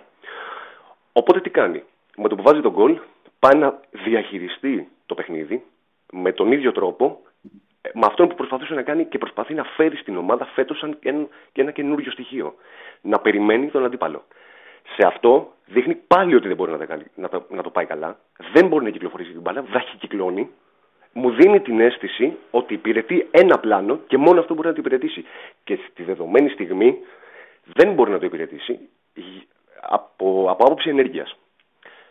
Στη διάρκεια της σεζόν θα μπορέσει να το κάνει, ε, θα μπορέσει να το κάνει από 25 λεπτά που το έκανε ε, χθες. Δεν έχουμε πάντως, επειδή σε ακούω προσεκτικά, δεν έχουμε καμία διαφωνία. Δηλαδή δεν ε, είπες κάτι το οποίο αναιρεί αυτά που είπα εγώ και δεν μπορώ να διαφωνήσω σε τίποτα γιατί είναι ακριβώς έτσι όπως τα Δηλαδή απλά η, η διαφορά μας είναι ότι εσύ μπορεί να λες ότι είναι βάση πλάνου η ΑΕΚ μετά το 1-0 γύρισε προς τα πίσω. Λογικό είναι αυτό πήρε προβάδισμα, δεν μπορούσε να συνεχίσει και με την ένταση που ήταν πάρα πολύ μεγάλη. Εγώ εστίασα περισσότερο στην αλλαγή του Μαρτίνεθ, γιατί υπήρξε και επίσης η αλλαγή του Μαρτίνεθ, δηλαδή το ότι πήγε σε 4-2-2-2, επέστρεψε στο βασικό του σχημα ε, και έφερε το Μασούρα ξανά δίπλα στον Ελκαμπή. Ξεκάθαρα σε συγκεκριμένες φάσεις δημιούργησε πρόβλημα στη μεσοαμερική λειτουργία της ΑΕΚ. Δηλαδή υπήρχαν στιγμές που είχαν πανικό χωρίς να δικαιολογείται τόσο πολύ από το pressing, την ένταση του pressing του Ολυμπιακού. Μόνοι Α... τους είχαν πανικό, δεν ήταν καλά. Ακριβώς. Δηλαδή, εγώ εστιάζω ουσιαστικά στη διαφωνία αυτή ότι ήταν του Αλμέιδα ε, εντολή και φάνηκε ότι μετά τον γκολ η ΑΕΚ αρχίζει και παραχωρεί μέτρα στον Ολυμπιακό. Ήταν και, τα δύο. Ήταν και τα δύο. Γιατί και ο Μαρτίνες άλλαξε. Και ο Αλμέιδα μπορεί να γύρισε προς τα πίσω. Σε κάθε περίπτωση όμως δεν μπορούσε να το υπηρετήσει η ΑΕΚ με ασφάλεια, έτσι με, σε καμία περίπτωση. Δεν μπορεί, μου δίνει την εντύπωση ότι. Και ο Αλμίδα είναι πολύ φυσιολογικό να, να προσθέσει, να προσπαθεί τουλάχιστον να ε, προσθέσει αυτό το νέο τρόπο παιχνιδιού στην ΑΕΚ. Γιατί; Δεν θα μπορεί, δεν θα μπορεί να πιέζει με την ίδια ένταση που το έκανε πέρσι, διότι ε, θα είναι πολύ περισσότερα τα παιχνίδια. Επίσης, στα παιχνίδια τα ευρωπαϊκά που δεν είχε πέρσι, θα συναντήσει ομάδες, όπως άρχισε γίνομαι στην Πέμπτη, οι οποίες ε, θα θέλουν να έχουν αυτή την μπάλα δεν θα την αφήσουν. Οπότε αναγκαστικά, όταν θα έχουν αυτή την μπάλα, εσύ θα πρέπει να υπηρετήσεις αυτό το μοντέλο του περιμένω και χτυπάω. Αυτό χωρίς το Λιβάη μου, μου φαίνεται πολύ δύσκολο να μπορεί να το κάνει ο Πόνεσο. Ο Λιβάη στη γιώμα, στη γιώμα με, με, πίεση, με πίεση στην άμυνα, στη γιώμα έχει δυνατότητα να βάλει πλάτη, να κατεβάσει και αν κατεβάσει και γυρίσει, έχουν φύγει Γκατσίνοβιτ, Πινέδα, Ελία, Ακόμα η μεγάλη πάσα.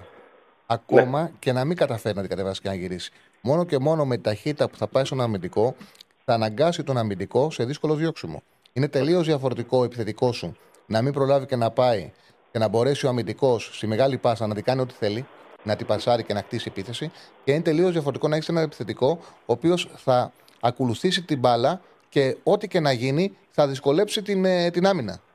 Έχει μεγάλη διαφορά στο πώς θα συνεχιστεί η φάση. 100% είμαι 100% μαζί σου, δεν το συζητάω, γιατί και θέλω να περάσω ένα μήνυμα τους, στους φίλους τους Αγγλίδες, που ε, βιάζονται να βγάλουν αρνητικά συμπεράσματα, ε, βιάζονται να πούν ε, πολλά αρνητικά για τον Αλμέιδα, για τις επιλογές του, για τη διαχείριση που γίνεται. Δεν γίνεται χωρίς διαχείριση. Όταν έχεις τρία παιχνίδια τέτοια μέσα σε μια εβδομάδα, δεν γίνεται. Πρέπει να αφήσεις τον Πινέδα στον πάγκο να πάρει ανάσες. Δεν μας ενδιαφέρει τόσο πολύ μια νίκη με τον Ολυμπιακό που ουσιαστικά είναι πολύ αρχή. Δεν σημαίνει κάτι. Κανένας δεν πήρε πρωτάθλημα την τέταρτη αγωνιστική, έτσι. Προφανώς. Αλλά θα πρέπει να υπάρχει διαχείριση γιατί το παιχνίδι με την Brighton απαιτεί πνευμόνια, απαιτεί ένταση ρυθμό, γιατί θα πάμε σε παιχνίδι πάνω κάτω. Τον Αλμέιδα, αυτό που έχει δείξει δεν νομίζω να κάτσει και να περιμένει και πάρα πολύ. Θα προσπαθήσει σε κάποια σημεία του παιχνιδιού να πάρει τον έλεγχο. Και άμα πάρεις τον έλεγχο από την Brighton και νομίζεις ότι τον έχεις, το φοβάμαι πολύ το μάτι, γιατί έχω δει το μάτι με τη United, έχω δει το μάτι με τη Chelsea, την έχω δει την Brighton, επειδή μου αρέσει πάρα πολύ η Liverpool, παρακολουθώ χρόνια τη Liverpool, παρακολουθώ και το αγγλικό ποδόσφαιρο γενικότερα. Έχω δει την Brighton και έχω δει τι πράγματα μπορεί να κάνει. Και για να μην την αφήσεις και να μην σε πάρει μπάλα από το ρυθμό της και να μην σε παρασύρει, πρέπει να έχεις ένταση να ανταπεξέλθεις. Αυτό. Από εκεί και πέρα υπομονή και όλα θα γίνουν. Σιγά σιγά η ΑΕΚ θα γίνεται καλύτερη. Έχω πολύ μεγάλη εμπιστοσύνη σε αυτό. Απλά θεωρώ ότι πρέπει να βρεθεί μια χρυσή τομή σε αυτό που πάει να παίξει ο Αλμέιδα, στο plan B του ουσιαστικά, που ακόμα δεν έχει αξιοποιηθεί, δεν μπορεί να υλοποιηθεί χωρίς τον ε, Λιβάη Γκαρσία. Και λίγο υπομονή θα βρεθεί λύση και σε αυτό. Αυτά Ευχαριστώ πάρα πολύ. Ευχαριστώ πάρα πολύ, φίλε μου. Να σε καλά, να σε καλά. Ευχαριστώ πάρα πολύ. Πραγματικά η εικόνα της Brighton είναι φοβίζη. Όχι απέναντι επειδή η ΑΕΚ έχει αδυναμίες. Όχι γιατί η ΑΕΚ δεν είναι καλή. Η ΑΕΚ δίνει τη μάχη της. Η ΑΕΚ έχει τις ε, αδυναμίες όπως όλες οι ελληνικές ομάδες και τα προτερήματά της. Κάνει μια σπουδαία δουλειά πέρσι ο Αλμέιδα. Τώρα από εκεί και πέρα φαίνεται ότι ήθελε περισσότερη ενίσχυση μεσοαμυντικά από αυτήν που έχει μέχρι τώρα. Αυτό φαίνεται. Σε κάθε περίπτωση όμως έχει και τα όπλα της, έχει και τις ατυχίες της. Ακόμα και μισοπιθετικά υπάρχουν παίκτες που μπορούν να την κάνουν καλύτεροι που αυτή τη στιγμή δεν παίζουν. Βέβαια, όταν θα πα ένα τόσο βεβαρημένο πρόγραμμα, θα έχεις πάντα απουσίες. Δεν γίνεται με τρία παιχνίδια τη βδομάδα τόσο απαιτητικά να μην έχεις απουσίες. Όμως, σε κάθε περίπτωση, το πρόβλημα δεν είναι ΑΕΚ. Το πρόβλημα είναι ότι η Brighton είναι μια σπουδαία ομάδα που την είδαμε να πάει και να κάνει πλάκα στην United, να περνάει για πλάκα από το Old Trafford. Την είδαμε να κάνει το ίδιο πράγμα στην, ε, στη Newcastle, να την κερδίσει 3-1, να την εκθέτει με τον τρόπο που παίξε. 4 στη Luton, 4 στη Wolves και ακόμα και το μάτσο που έχασε από τη West Ham τους είχε πάρει την μπάλα και απλά η West Ham ήταν πολύ πιο αποτελεσματική στις κερδισμένες τι μπάλε. Μπόρεσε με μικρό ποσοστό κατοχής και κάνοντας λίγα πράγματα να βάλει τρία γκολ. Brighton πάντως είναι εξαιρετικό αυτό που κάνει. Έχει πολλούς παίκτες, παίρνει γκολ και τελικές επιθέσεις από πάρα πολλούς ποδοσφαιριστές από όλη την εντεκάδα. Θα είναι πολύ δύσκολο το μάτι της Πέμπτης. Το δούμε με πολύ μεγάλο ενδιαφέρον. Πάμε στον επόμενο φίλο. Χαίρετε.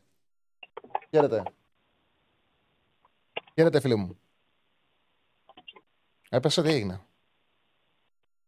Δεν θα πάμε στον επόμενο. Έλα, Τσαρλί. Έλα, φίλε.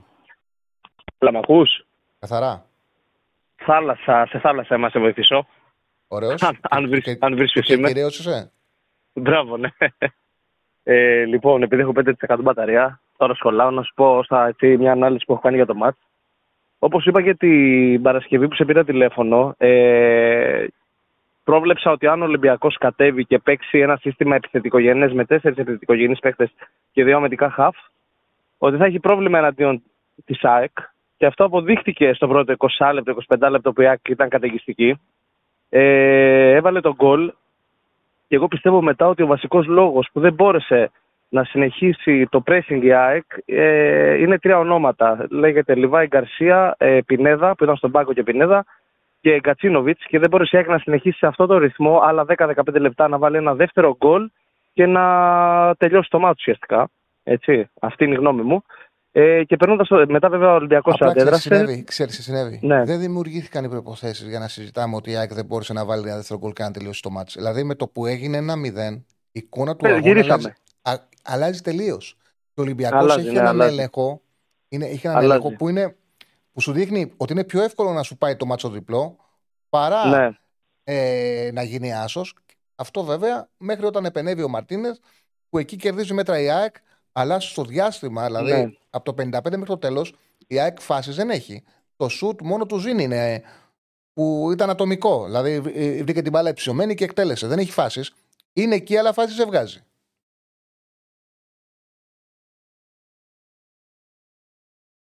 Έπεσε; Έπεσε ο Κυρκυραίος. Έπεσε. Λοιπόν, ε, για τον φίλο που λέει δεν θα παίζει κάθε φορά ο τι. Οκ. Ότι δεν θα παίζει κάθε φορά ο Πινέδα. Κοιτάξτε να δείτε, ο Πινέδα δεν ξεκίνησε γιατί έκανε ταξίδι από το υπερατλαντικό ταξίδι, κρίθηκε κουρασμένος και θεώρησε ότι θα μπορέσει να παίξει για 45 λεπτά. Και ο Αλμέιδα έκρινε ότι είναι προτιμότερο τα 45 λεπτά που θα πάρει ο Πινέδα να τα πάρει στο δεύτερο ημίχρονο. Έχουμε γραμμή; Πάμε στον επόμενο. Χαίρετε. Έλα, φίλε. Ναι, καλησπέρα Τσάρλι. Καλησπέρα. Συγχαρητήρια για την εκπομπή σου αρχικά. Ευχαριστώ πολύ. Ε, θα ήθελα να μιλήσουμε για το χθεσινό ντέρμπι ΑΕΚ Ολυμπιακός. Και θα ήθελα να πω ένα πράγμα που διαφώνησα που ανέφερες είναι ότι πιστεύω ότι το Φορτούνη τον έβγαλε γιατί, όπως και το Μασούρα γιατί θέλει να κάνει διαχείριση δυνάμεων με τη Φράιμπουργκ που είναι πολύ δυνατό παιχνίδι. Και Ε, σε κάθε Ολυμπιακός- περίπτωση οι, αποφα... οι αποφάσεις που πήρε οδήγησαν τον Ολυμπιακό να μείνει πίσω. Δεν είναι θέμα διαφωνίας. Δηλαδή, οκ, εσύ μπορεί να πεις στο μυαλό σου ότι ο προπονητής έκανε διαχείριση γιατί έχει και το μάτι της Πέμπτης, οπότε επέλεξε την ομάδα να τους κρατήσει φρέσκους. Επέλεξε να είχε αποφασίσει να τους βγάλει στο 55 τον έναν και στο 70 τον άλλον. Στην πραγματικότητα όμως, επέλεξε κάποιος να βγάλει και κάποιος να βάλει. Η επιλογή του ήταν να βάλει το Σκάρπα πίσω από τον ε, Ελκαμπή. Αυτές οι αποφάσεις τον Ολυμπιακό τον κράτησαν χαμηλά. Δηλαδή για οποιοδήποτε λόγο και να έγιναν, ο Ολυμπιακός είδαμε ότι χαμηλά έμεινε. Αλλά αυτό θέλω να πω. Ε, Όντως δεν, είχε, δεν έβγαλε φάση μετά. Πολύ δύσκολα έκανε παιχνίδι. Ήταν πραγματικά δύσκολα μετά, αλλά πιστεύω ότι θέλει να δώσει πολύ βάση στο Europa φέτος και έχει και τους παίχτες να το κάνει. Και για να κλείσει και τη δεύτερη θέση χρειάζεται την νίκη την Πέμπτη. Οπότε πιστεύω ότι την Πέμπτη δεν θα δούμε το Μασούρα και το Φορτούν να βγαίνουν στο 60 και στο 70. Ίσως να βγάλουν και όλο το παιχνίδι ή να τους κάνει αλλαγή στο 80. Αυτό Θα δούμε. και κάτι τελευταίο ότι ο Σκάρπα δεν ξέρω ίσως δεν έχει δέσει με την ομάδα ακόμα πώς να το πω ή και ο Γιώβετιτς δεν φαίνεται. Άμα δεν είναι- πρέπει να είναι παίχτη του κοτιού ο Γιώβετιτς δεν μπορεί να παίξει περιφερειακά. Δεν έχει Περίμενε. Το, αντοχή. το Γιώβετς- το Γιώβετς τον είδε στο 20 λεπτό σε ένα παιχνίδι που ο Ολυμπιακός είχε χάσει μέτρα και έπρεπε να κινείται στο ύψο τη έντρας. Δεν μπορεί να κρυθεί. Για τον Σκάρπα, όχι στο 70, στο 82 μπήκε ο, Σκάρπα, ο Γιώβετς. Ο Γιώβετς μπήκε στο 82 και τον είδαμε 10 λεπτά που έπρεπε να παίζει στο ύψο τη έντρας. Ο Ολυμπιακός τα μέτρα τα είχε χάσει. Και δεν είχε στήριγμα. Ο Σκάρπα είναι διαφορετική περίπτωση. Όντως, ίσως ο Σκάρπα βοήθησε πάρα πολύ να μένει ο Ολυμπιακός χαμηλά. Ήταν ένα δώρο για τον Αλμίδα και η είσοδο του, αλλά και η τοποθέτησή του πίσω στον Ελκαμπή έκανε πολύ αργό τον Ολυμπιακό. Τον έκανε α- ακίνδυνο. Και εκεί έκτισε την υπεροχή του η ΣΙΑΕΚ και τα μέτρα που κέρδισε. Ισχύει, ισχύει. Αλλά και κάτι τελευταίο για τον Ποντένσε βασικά ότι ίσως να φταίει το διάστημα που είχε να παίξει. Είχε καλές στιγμές αλλά παρατήρησα και πολλά λάθη στα κοντρόλ, στις πάσες. Αλλά το ταλέντο δηλαδή δεν κρύφτηκε και στην assist που έβγαλε άμα παρατηρήσεις στο replay είναι no look πάσα. Δηλαδή έχει ήδη δει που είναι ο παίχτης και ο τρόπος που περνάει διαγώνια μέσα στη μικρή περιοχή είναι καταπληκτικός. Άμα δουλέψει πραγματικά να αναμένουμε και το Σολμπάκεν, πιστεύω άμα πραγματικά δούμε ομοιογένεια στην ομάδα θα φοβάμαι πραγματικά τι μπορεί να κάνει αυτή η ομάδα. Αλήθεια. Σε ευχαριστώ πολύ, φίλε μου. Κι εγώ, Ευχαριστώ καλή σου πάρα μέρα. πολύ. Η αλήθεια είναι πάνω στο που λέει ο φίλος. Το διάστημα από το πρώτο στο 24 λεπτό της ΑΕΚ. Το έχουμε ξαναδεί, ήταν η περσινή ΑΕΚ. Για μεγάλα διαστήματα είχε αυτή την ενέργεια, αυτή την ένταση. Αλλά σου δείχνει, ρε παιδί μου, τι ομάδα θέλει ο προπονητής και το τι μπορεί να πετύχει όσο οι παίκτες μπορούν να παίζουν την ένταση που θέλει. Και σκεφτείτε ότι δεν είχε Γκατσίνοβιτ, δεν είχε Πινέδα, δεν είχε Λιβάη Γκαρσία. Δηλαδή, φανταστείτε να μπορέσει ο Αλμέιδα να τους έχει σε καλή κατάσταση και να κάνει τα 22 λεπτά 45. Πέρσι το πέτυχε. Δεν είναι κάτι τυχαίο. 22 με 55. Δηλαδή το διάστημα που παίζει Ποντέν σε δεξιά, Φορτούνης σε αριστερά, 4-2-2-2. Λέει, Μαντίκα- Με την καμαρά να βγαίνει ψηλά να κλέβει μπάλες. Μασούρας, ταχύτητα, Ελκαμπή πάνω στο αμυντικό δίδυμο. Τι ωραία μπάλα έπαιξε ο Ολυμπιακός. Να χτίσεις αυτό το διάστημα, σε αυτή τη λογική, να περάσει μέσα και το Σολμπάκεν, να δει, ναι, πιστεύω ότι στο 4-2-2-2, έτσι όπως το δουλεύει ο Μαρτίνεθ, θέλουμε να δούμε και πώ τον σκέφτεται ο Ισπανός προπονητής Σολμπάκεν. Εγώ θεωρώ ότι μπορεί να παίξει και πίσω ο Ελκαμπή και θα είναι ένα δίδυμο πολύ δυνατό και θα κουράσει πάρα πολύ τα αντίπαλα σόπερ. Βέβαια, θα θέλω να το δω κιόλας πόσο σκέφτεται και ο προπονητής και να το δούμε και στην πράξη. Είδαμε ότι ο Μαρτίνες τι συζητάγαμε εδώ. Γιατί καμιά φορά απαντήσεις παίρνεις από το γήπεδο. Δηλαδή, συζητάγαμε εδώ ότι στο Ρώσερ ταιριάζει περισσότερο το 4-2-3-1. Ξεκίνησε με 4-2-3-1 με τον Ποντένς σε αριστερά. Ε, ο αγώνας τον έκανε γρήγορα να το αλλάξει και να επανέλθει σε αυτό το οποίο έχει δουλέψει το προηγούμενο διάστημα. Αυτό δεν σημαίνει ότι 4-2-3 να θα πεταχτεί. Όμως ε, το είχε στο μυαλό του να βολέψει τον Ποντένσε μέσα από τη τακτική που θεωρητικά του τέριαζε περισσότερο. Το κάνει, δεν βγήκε και παίζοντας αυτό που δούλευε όλο αυτό το διάστημα 4-2-2-2, ο Ολυμπιακός ήταν υπέροχος. Γι' αυτό λέω ότι φανταστείτε ο χρόνος τι μπορεί να κάνει με βάση αυτά που έδειξε ο Ολυμπιακός από το 22ο όσο 55ο λεπτό, τη δημιουργία που είχε, τις συνεργασίες που έφτιαξε. Και οι δύο ομάδες έχουν πράγματα να κρατήσουν. Αντιθέτως, εγώ πιστεύω ότι δεν έχει πράγματα να κρατήσει ο Πάουκ. Γιατί ο Πάουκ ήταν προβληματικός όταν είχες τον Άρη με τόσα προβλήματα που γνωρίζεις ότι δεν μπορεί να σου κάνει φάσεις και φτιάχνεις ευκαιρίες για 0,5x goals. Γιατί αυτή είναι η αλήθεια. 0,5-0,5x goals ήταν οι ευκαιρίες του Άρη. Και το φίλο που μου λέει θα μιλήσω για Παναθηναϊκό, είπα για Παναθηναϊκό. Τώρα από εκεί πέρα, ε, άμα βγει κάποιος φίλος του Παναθηναϊκού και θέλει να μιλήσει την ομάδα σου, μιλήσει. Καταλαβαίνεις ότι όταν έχουμε δύο ντέρμπι, περισσότερα θα πούμε και τα ντέρμπι. Χωρίς να σημαίνει για τον Παναθηναϊκό μιλήσαμε, είπαμε. Τώρα από εκεί πέρα έχουμε ανοίξει γραμμές, ό,τι θέλει ο κόσμος. Εδώ και φίλος του Παναναναϊκού που βγήκε ένιωσε την ανάγκη να συζητήσει για τον τέρμπι.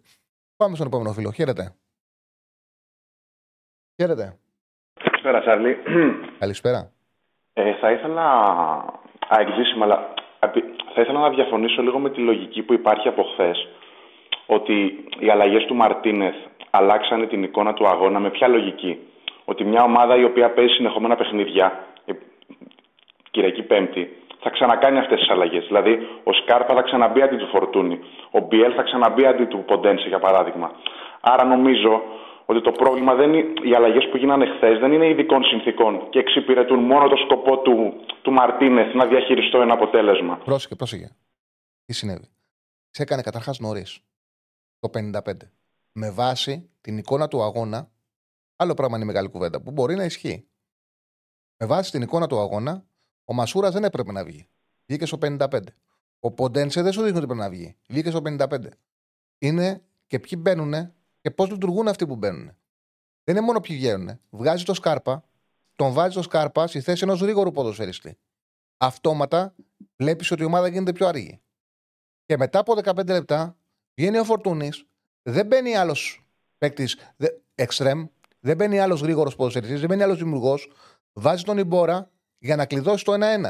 Και εδώ υπάρχει μια πραγματικότητα. Ένα παιχνίδι που το 22 στο 55 σου δείχνει ότι είναι πιο πιθανό να πάει το 1-1-1-2, πάει, κλείνει το μάτς και λες: Το μάτς αυτό θα έρθει ή 1-1 ή 2-1 με τις αλλαγές του Μαρτίνεθ. Αυτό, απλά για να το ολοκληρώσω και δεν μιλάω άλλο, αυτό βέβαια δεν μειώνει το Μαρτίνεθ. Δεν είναι σωστό ο προπονητής να κρίνεται κυρίως από τις αλλαγές. Ο προπονητής κρίνεται από την ομάδα που παρουσιάζει. Και η ομάδα που παρουσίασε ήταν καλή. Απλά οι αλλαγές άλλαξαν την εικόνα του παιχνιδιού στο τελευταίο κομμάτι της. Αυτά δεν σε ξαναδιακόπτω, πάρ το λόγο. Απλά αυτό που ήθελα να πω είναι ότι αυτές οι αλλαγές δεν γίνανε χθες και δεν θα ξαναγίνουν ποτέ. Δηλαδή, δεν μπορείς να ποντάρεις ότι ο Φορτούνης θα παίζει πάντα έτσι, ότι ο Ποντένσε θα παίζει πάντα έτσι. Δηλαδή, περιμένεις και από αυτούς που θα μπουν από τον πάγκο να σου αλλάξουν τη ροή του παιχνιδιού. Όταν ναι. μειώνουν την απόδοση της ομάδας, περισσότερο πρέπει να στάθει ο Ολυμπιακός ότι αυτοί που μπήκανε δεν μπορούν να μπουν στα παπούτσια του Φορτούνη ή του Ποντένσε για παράδειγμα ή του Μασούρα παρά ότι έκανε τις αλλαγές ο Μαρτίνεθ. Γιατί σε συνεχόμενα παιχνίδια θα ξανασυμβεί αυτό. Επίσης, θεωρώ ότι ο Ολυμπιακός παίρνει πάρα πολλά από λίγους και λίγα από πάρα πολλούς.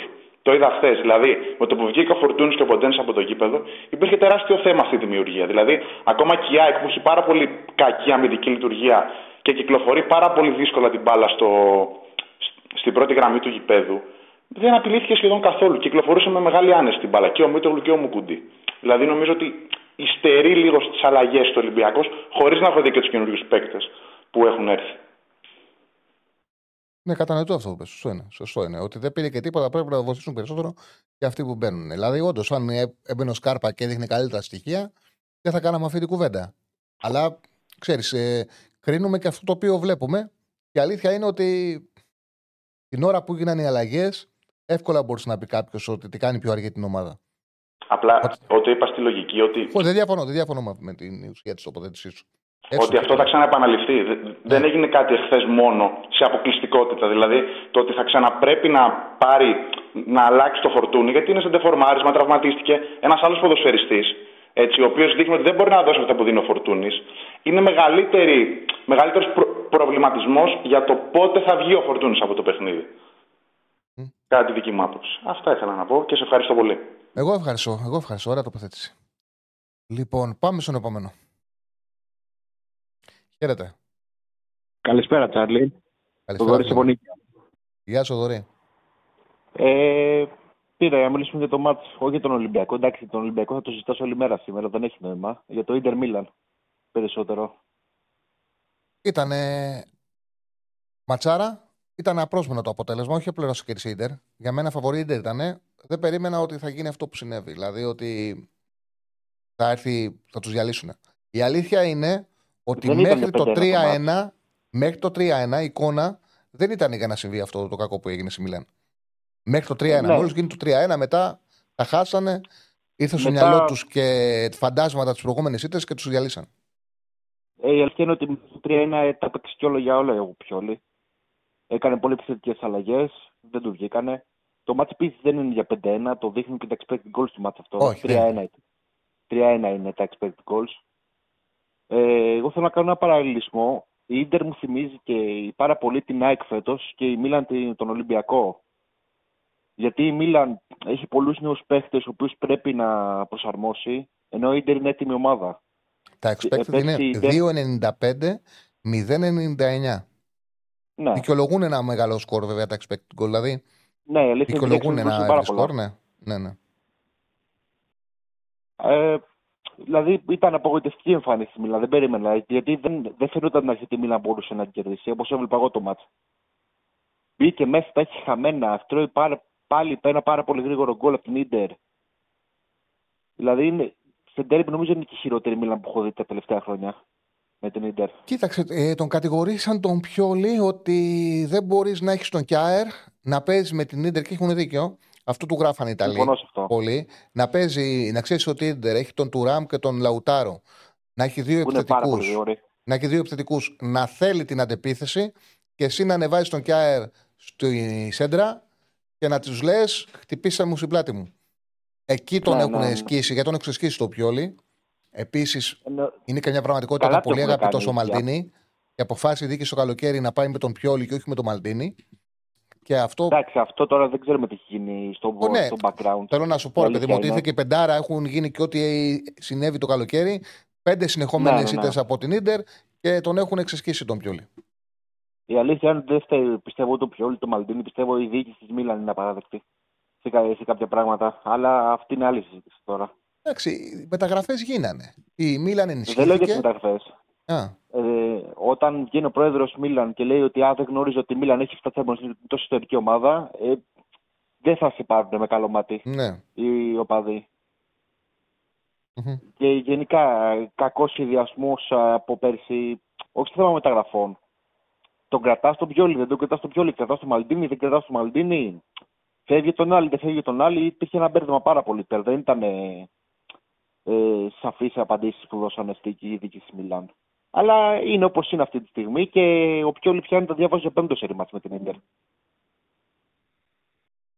Ναι, λέει ένας φίλος ότι αποδυναμώθηκε μόνο με την πώληση των Άλλη και ήρθαν παίκτες.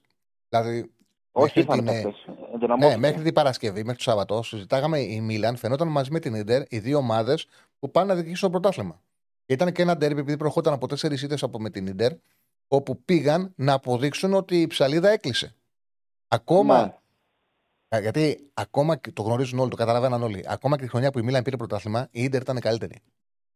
Χίλιες φορές. Φέτο. Ναι, ναι. Φέτος ήταν.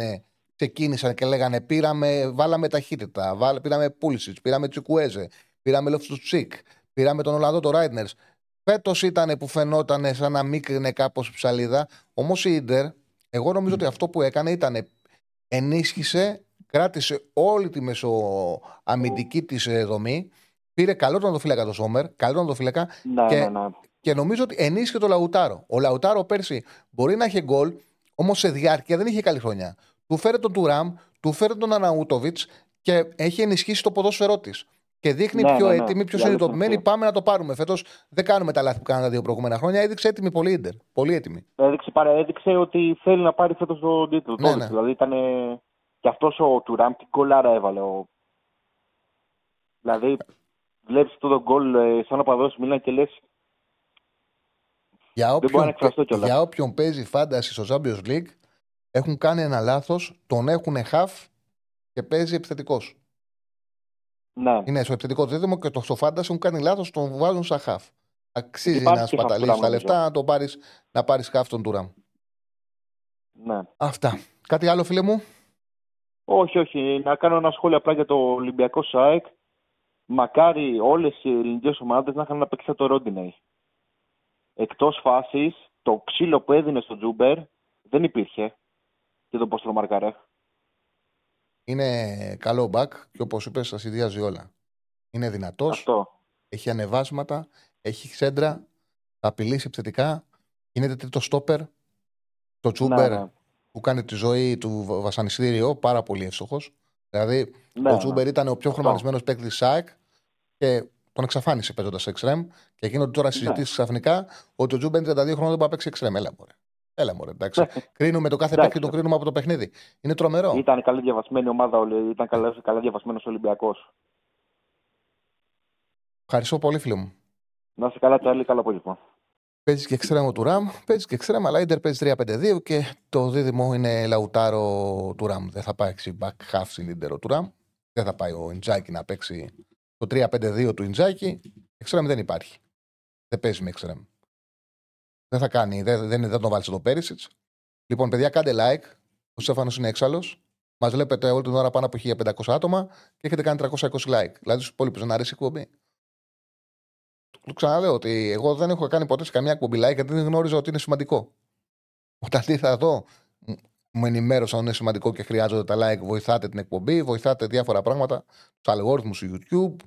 Είναι σημαντικό να κάνετε like. Δεν το κάνουμε τώρα. Και κάντε και εγγραφές. Είναι σημαντικά. Το βοηθάτε την Αν σας αρέσει η εκπομπή, κάντε like. Λοιπόν, αυτά. Ο ραγκάτης τι ώρα βγαίνει; Οκ, είναι ενώ γιατί νομίζω ότι θα είναι λίγο πιο νωρίς. Τα άλλα τα γνωρίζετε, έτσι. 12 η ώρα είναι ο Ηρακλής Αντίπας με τον Διονύση Δεσίλα. Η εκπομπή ανεβαίνει και στο Spotify. Στο Spotify υπάρχουν και άλλες εκπομπές να ακούτε. Το Pick and Pop για μπάσκετ, το Will Never Pot Alone για ευρωπαϊκό ποδόσφαιρο. Υπάρχουν πολλά πράγματα. Παράγουμε συνέχεια υλικό. Καθημερινά παράγουμε υλικό. 7,5. Το θυμόμουν ότι είχε αλλάξει αυτός ο ρώτησε. 7,5 γενικά εκτός από την Πέμπτη. Ε, ναι, μωρέ, γιατί είναι τα ευρωπαϊκά και θα αλλάξει γενικά, το καταλαβαίνει ο κόσμος. 7,5 ώρα θα είναι ο ραγκάτσι. Όλη τη βδομάδα θα είναι 7,5 ώρα, όχι 8. Μην το ξεχνάτε, μισή ώρα νωρίτερα θα βγαίνει, 7,5 ώρα.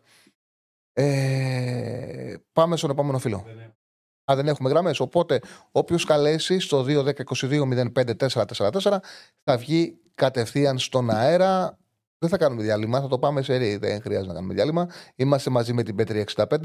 Μην το ξεχνάτε αυτό. Ε, για τον, ε, για τον Πάουκ ήθελα να πω. Για τον Πάουκ ήθελα να πω και τον Άρη. Παιδί μου, δεν μπορώ να καταλάβω. Πήρανε δύο. Ενώ ενισχύθηκε ο Πάουκ με μεταγραφές, ενώ μια ομάδα που έχει συνέχεια από την προηγούμενη χρονιά έχει ένα πολύ καλό προπονητή, ξέρει τι παίζει, ξέρει τι δουλεύει. Δεν μπορώ να καταλάβω πώς γίνεται να πούνε σε μια τόσο σημαντική θέση όπως κορφή της επίθεσης. Πάμε με τον Μπράντον Τόμας που τον είδανε πέρσι, είδαν ότι δεν, έχουν, δεν είναι καθαρός φόρ. Και τον Σαμάτα, που δεν είχε και τίποτα χρονιές γεμάτη γκολ. Και δεν πήραν ένα σεντερφόρ να κάνει τη διαφορά. Φαίνεται προβληματική επιλογή του Σαμάτα θα κοστίσει. Όπως επίσης, πώς γίνεται στα δεξιά να είναι τόσο άδεια η ομάδα; Τόσο άδεια η ομάδα στο δεξί άκρο της άμυνας. Δεν ξέρω. Και αυτά στοιχίζουν στον ΠΑΟΚ γιατί στοιχίσανε και πέρσι. Είναι τα νέα παιδιά που βάζοντας ένα χρόνο παραπάνω περιμένεις να είναι καλύτεροι φέτος. Και ο Κουλεράκης είναι φανερό ότι είναι. Είναι το παιδί πολύ καλύτερο φέτος από ήταν πέρσι. Έχει πάρει τεράστια αυτοπεποίθηση. Και είναι. Έχει ασφάλεια στην άμυνα. Ο Κωνσταντέλιας μπροστά, οκ, ακόμα δεν έχει κάνει τη διαφορά όπως έκανε πέρσι στο αρχικό του διάστημα. Είχε, έχει όμως μια κλάση. Ήρθαν παίκτες μεσοεπιθετικά. Είναι όμως σε συγκεκριμένους χώρους χαμηλές δυνατότητες των παιχτών. Είναι περιορισμένα αυτό που μπορούν να προσφέρουν και στοιχίζει. Πάμε στον επόμενο φίλο. Χαίρετε. Χαίρετε. Έλα, φίλε μου. Μας σώκλεισε. Ή έπεσε η γραμμή, ναι. Έπεσε η γραμμή. Ε, θα καλέσει. Θα ξαναβγεί. Ε, ο Πάουκ έχει σεντερφόρ που δεν το βάζει ο προπονητής. Μιλάς για τον νεαρό. το ζήμα. Εντάξει, όμως δεν, τον, ε, δεν τον βάζει, τον εμπιστεύεται. Ε, Και ένα χείρμα. για δείκτο. Για δείκτο. Κινείται, ναι, κινείται πιο πολύ προς αριστερά. Πατάει συγκεκριμένους χώρους. Δεν πατάει πάρα πολύ την περιοχή. Είναι εκεί, ανάμεσα στο κέντρο και στην επίθεση. Έδινε την μπάλα σωστά δίπλα. Μέχρι εκεί δεν έκανε παραπάνω πράγματα. Ήταν απλώς σε συγκεκριμένους χώρους, σε συγκεκριμένα μέτρα, έκανε συγκεκριμένα πράγματα ο Μεϊτέ. Δεν μπορεί να πει κάποιος ότι έκανε τη διαφορά, ούτε ότι βοήθησε να ανοίξει την άμυνα του, του Άρη. Όπως είδα τον Ζεσπόντοφ, ο Ζεσπόντοφ λίγο έπαιξε, παραλίγο να κάνει τον κόλλο, να του δώσει και ο χώρος, σημάδεψε, έδειξε αυτοεπίθεση, έδειξε ποιότητα. Στο απέναντι παράθυρο το κάνει τον κόλλο. Θα μπορούσε να έχει την ε, ιδανική πρεμιέρα αν γινόταν το 1-0. Καλός παίκτης είναι, θα το βοηθήσει τον, ε, τον Πάουκ. Θα τον ξεκλειδώσει. Αυτό είναι σίγουρο. Και είναι μεγάλο πράγμα να έχεις δύο παίκτες στα άκρα σου που μπορούν να βλέπουν τέρμα και ξέρεις θα πάρεις γκολ από αυτούς. Και έχουν προσωπικότητα και ποιότητα και οντότητα. Είναι δίδυμο δυνατόν τον Σπόντοφ ε, Ζήφκοβιτς στα άκρα του επιθετικού. Αυτά θέλαν και ένα μεγάλο, και ένα μεγάλο φόρ. Σε βοηθάει ο φόρ και για την εκτέλεση δικής σου. Δεν είναι μόνο. Σε βοηθάει και για τη δική σου εκτέλεση. Άνοιξε air condition, Σεφανέ. Ε, φαινόταν από την αρχή ότι δεν θα πιάσει ο Σαμάτα. Εντάξει, έχουμε χρόνο, μην το προεξοφλήσουμε, αλλά ναι, δείχνει προβληματικός. Ε, εσύ πιστεύεις από πέναλτι του Πάκου, όχι, δεν ήταν πέναλτι. Δεν ήταν πέναλτι, δεν έχει ε, μεγαλώσει το σώμα του, τα χέρια του είναι εδώ. Μπάλα έχει κατε... Η μπάλα δεν έχει κατεύθυνση προς τα... προς απλά, η μπάλα έχει κατεύθυνση προς το σώμα του. Έχει τα χέρια του εδώ, δεν έχει μεγαλώσει το σώμα του, δεν είναι σαν την κανική θέση τα χέρια του. Είναι δεύτερη κίτρινη βέβαια. Θα μπορούσε ο Άρης να μείνει με 10 και εκεί να έχει σοβαρό πλεονέκτημα για τα τελευταία 30 λεπτά, 25, να έχεις σοβαρό πλεονέκτημα ο Πάουκ και να χτίσει έτσι την ε, νίκη του. Ε, για το Σαμάτα στέλνουν όλοι. Πεκταρά Σαμάτα, θα φάτε στη μάπα. Και εσείς όπως και εμείς ο Σπόραρ. Εντάξει. Ε, ο Βιλένα θα, λυ, ε, θα λυθεί, έχει ακόμα. Είναι ωραίος παίκτης. Ο Βιλένα με την μπάλα είναι καλός παίκτης. Και όταν του δίνεις χώρο και χρόνο, πραγματικά μπορεί να σου κάνει τη διαφορά ο Βιλένα. Αυτό που θέλει είναι χώρο και χρόνο. Για το Σκάρπα τα συζητήσαμε. Πώς φαίνεται το Σκάρπα ήταν πρόβλημα. Η παρουσία του Σκάρπα πίσω από τον ε, Ελκαμπή έδωσε δυνατότητα στην ΑΕΚ, ξεκάθαρα της έδωσε δυνατότητα να χτίσει τη δική της ε, από το 55 μέχρι το τέλος του παιχνιδιού να ξεπεράσει όλα τις τα αμυντικά προβλήματα, να ξαναβρει ηρεμία, να ξαναβρει αμυντική ασφάλεια και να χτίσει ένα παιχνίδι από το 1-1 στο 2-1. Δηλαδή είχαμε ένα μάτσα από το 22 μέχρι το 55 που μπορούσε ο Ολυμπιακός σου δείχνει ότι πιο εύκολο να το πάει από το 1-1 στο 1-2 από τότε που ισοφάρισε και με το που μπαίνει μέσα ο Σκάρπας στο γήπεδο ηρεμεί, αναπνέει, αποκτά αυτοεπίθεση, ασφάλεια η άμυνα της ε, ΑΚ και δημιουργούνται οι προποθέσει να πάρει αυτή το μάτσο 2-1. Δεν έκανε βέβαια ευκαιρίες, ο σου του Ζήνη είναι και η πίεση που άσκησε στα σημαίνα. Πάμε στον επόμενο φίλο. Χαίρετε. Ε, ακούω τις γραμμές ναι, και μετά πέφτουν, ε. Λοιπόν. Ναι, εντάξει, είναι. Εκεί κινήθηκε. Κινήθηκε σε αυτό τον ε, χώρο, όμως είχε ενέργεια, είχε τρεξίματα, ήταν δραστήριος. Ήταν η πηγή απειλή τη ΣΑΕΚ. Δεν μπήκε περιοχή και το σου το έκανε από εκείνο το χώρο έξω από την περιοχή που η μπάλα πήγε λίγο out. Ήταν όμως μια πηγή ενέργειας εκεί ο Ζήνη. Στο κομμάτι που μπήκε ήταν μια ξεκάθαρη πηγή ενέργειας. Ε, δηλαδή, που να πάει το χέρι του. Ναι, εντάξει, δεν ήταν. Δεν ήταν πέναλτι. Δεν, δεν, μεγάλωσε, δεν μεγάλωσε το σώμα του. Για να είναι πέναλτι πρέπει να μεγαλώσει το σώμα σου. Αν δεν μεγαλώσει το σώμα σου, δεν είναι παράβαση. Ήταν σε φυσική θέση, ακόμα και σε φυσική θέση ήταν, δεν, δεν μεγάλωσε το σώμα του. Το είχε εδώ, δεν ήταν πέναλτι. Όμως, αν αδικείται κάπου πάω, αδικείται εκεί. Αδικείται στη δεύτερη κίτρινη που δεν ε, δόθηκε. Ο Ορτέγκα γιατί δεν ξεκινάει, αφού έρχεται από full σεζόν όπως ο Έσε, κοίταξε να δεις. Ο... Ξεκινάει ο Κίνη. Τον Κίνη τον ε, είναι παίκτης του, του προπονητή. Ο, ο Μαρτίνεθ επέλεξε τον Ισπανό να έρθει στον Ολυμπιακό. Ήταν προσωπική επιλογή, τον είχε στη Γρανάδα, τον ξέρει καλά. Θεωρεί ότι θα βοηθήσει γιατί παίζει και δεξιά και αριστερά. Του έχει εμπιστοσύνη στα αμυντικά του καθήκοντα. Συγκεκριμένων δυνατοτήτων είναι. Το έδειξε και στο ντέρμπι.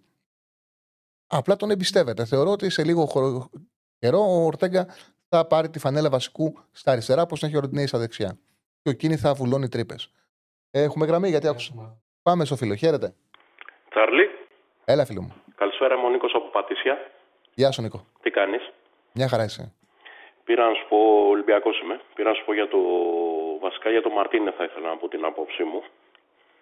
Ε, θέλω να πω καταρχήν, καταρχήν ότι το ντέρμπι αυτό είναι πάρα πολύ νωρίς.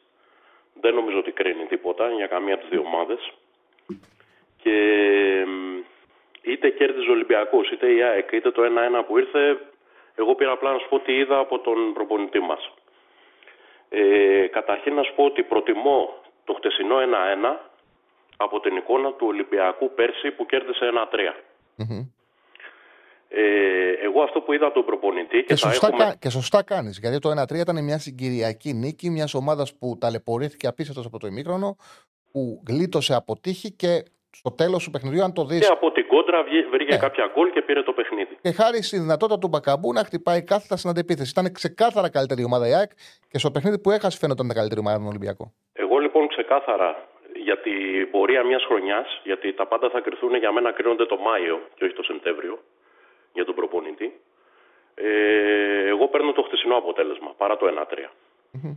Ε, λοιπόν, για τον Μαρτίνε τι βλέπω εγώ, τι είδα μάλλον από το χτεσινό μάτς, έτσι. Καταρχήν είναι ένας προπονητής ο οποίος πιστεύω ότι θα κάνει εκτεταμένο rotation, θα στηριχθεί σε πάρα πολλούς παίκτες στη διάρκεια της χρονιάς και θα τους χρησιμοποιήσει όλους. Οπότε να είμαστε προετοιμασμένοι ότι είναι ένας προπονητής που θα χρησιμοποιεί και τις πέντε αλλαγές. Για να δίνει χρόνο. Δεν νομίζω ότι βγαίνουν κάποιοι παίκτες επειδή λοιπόν ήταν κακοί. Όχι. Βγαίνουν για να πάρουν χρόνο και κάποιοι άλλοι. Ε, αν δεις δηλαδή το ρόστερ του Ολυμπιακού αυτή τη στιγμή έχει 29 παίκτες. Ε, εγώ πιστεύω θα χρησιμοποιήσει τουλάχιστον 20 για την πρώτη ομάδα. Αυτή την εκτίμηση κάνω. Και αν βγάλω τώρα Αλγκασίμ, Μπα, Τζολάκη, Παπαδούδη και ξέρω εγώ τον Ανδρούτσο, στην ουσία είναι 25 παίκτες. Απλά, απλά ξέρεις, συμβαίνει, φίλε. Ξέρεις, συμβαίνει. Υπάρχουν παιχνίδια τα οποία δίνουν δυνατότητα στον προπονητή να κάνει τη διαχείριση που λες. Σίγουρα. Υπάρχουν, και υπάρχουν και παιχνίδια τα οποία είναι δυνατά, τα οποία αν κάνεις ένα λάθος, ο αντίπαλος στο χώρο που θα το αφήσει να αξιοποιήσει και τα μέτρα που θα του δώσει. Που θέλει τον προπονητή να μην πάει με το κομπιούτερ, να είναι σε εγρήγορση και να πάει σε προσεγμένες αλλαγές. Δεκτό. Βέβαια, τώρα μιλάμε και για ένα προπονητή που αυτούς τους παίκτες διαχειρίζεται πρώτη φορά. Δίνει το πρώτο ντέρμπι Βεβαίως. με τον Ολυμπιακό. Οπότε πρέπει να είμαστε και λίγο ανεκτικοί, έτσι. Να... Ωραία. Εννοείται ότι είμαστε ανεκτικοί. Μα εγώ, εγώ έχω πάρει να πω τη γνώμη μου υπέρ του προπονητή. Ναι. Βέβαια, βασικά. βέβαια, βέβαια, βέβαια. Ε, πάμε λίγο τότε στις αλλαγές, μιας και το φέραμε. Τι, τι, τι είδα εγώ; Πιστεύω ότι βάζει τον Ιμπόρα για να δώσει ύψος στην άμυνα, να, ε, πώς το λένε, να βοηθήσει στα στημένα στο τελευταίο 20 λεπτό. Εγώ πιστεύω για αυτό τον βάζει. Ε, βάζει τον Ορτέγκα, πιστεύω για να κλείσει αριστερά την τρύπα που δημιουργήθηκε με το Σκάρπα και να περιορίσει τον Άμπραμπατ. Προπονητικές κινήσεις. Και τώρα βάζει και το Σκάρπα και για το Γιώβετιτς, εντάξει, ας πούμε ότι είναι μία ή άλλη με τον ε, Ελκαμπή. Βάζει και το Σκάρπα και τον Μπίελ. Και τι περιμένω εγώ σαν ε, φίλαθλος του Ολυμπιακού από το Σκάρπα, να προσφέρει κάτι. Είναι και, για, είναι και για τον μοναδικό παίκτη που θα αναφερθώ, δεν θα αναφερθώ σε κανέναν άλλο παίκτη, γιατί τον βλέπω ότι νομίζω ότι αυτός ο παίκτης είναι λίγο εκτός κλίματος από τον Ολυμπιακό. Πέρσι να θυμηθούμε ότι δεν ήθελε να έρθει στην Ελλάδα.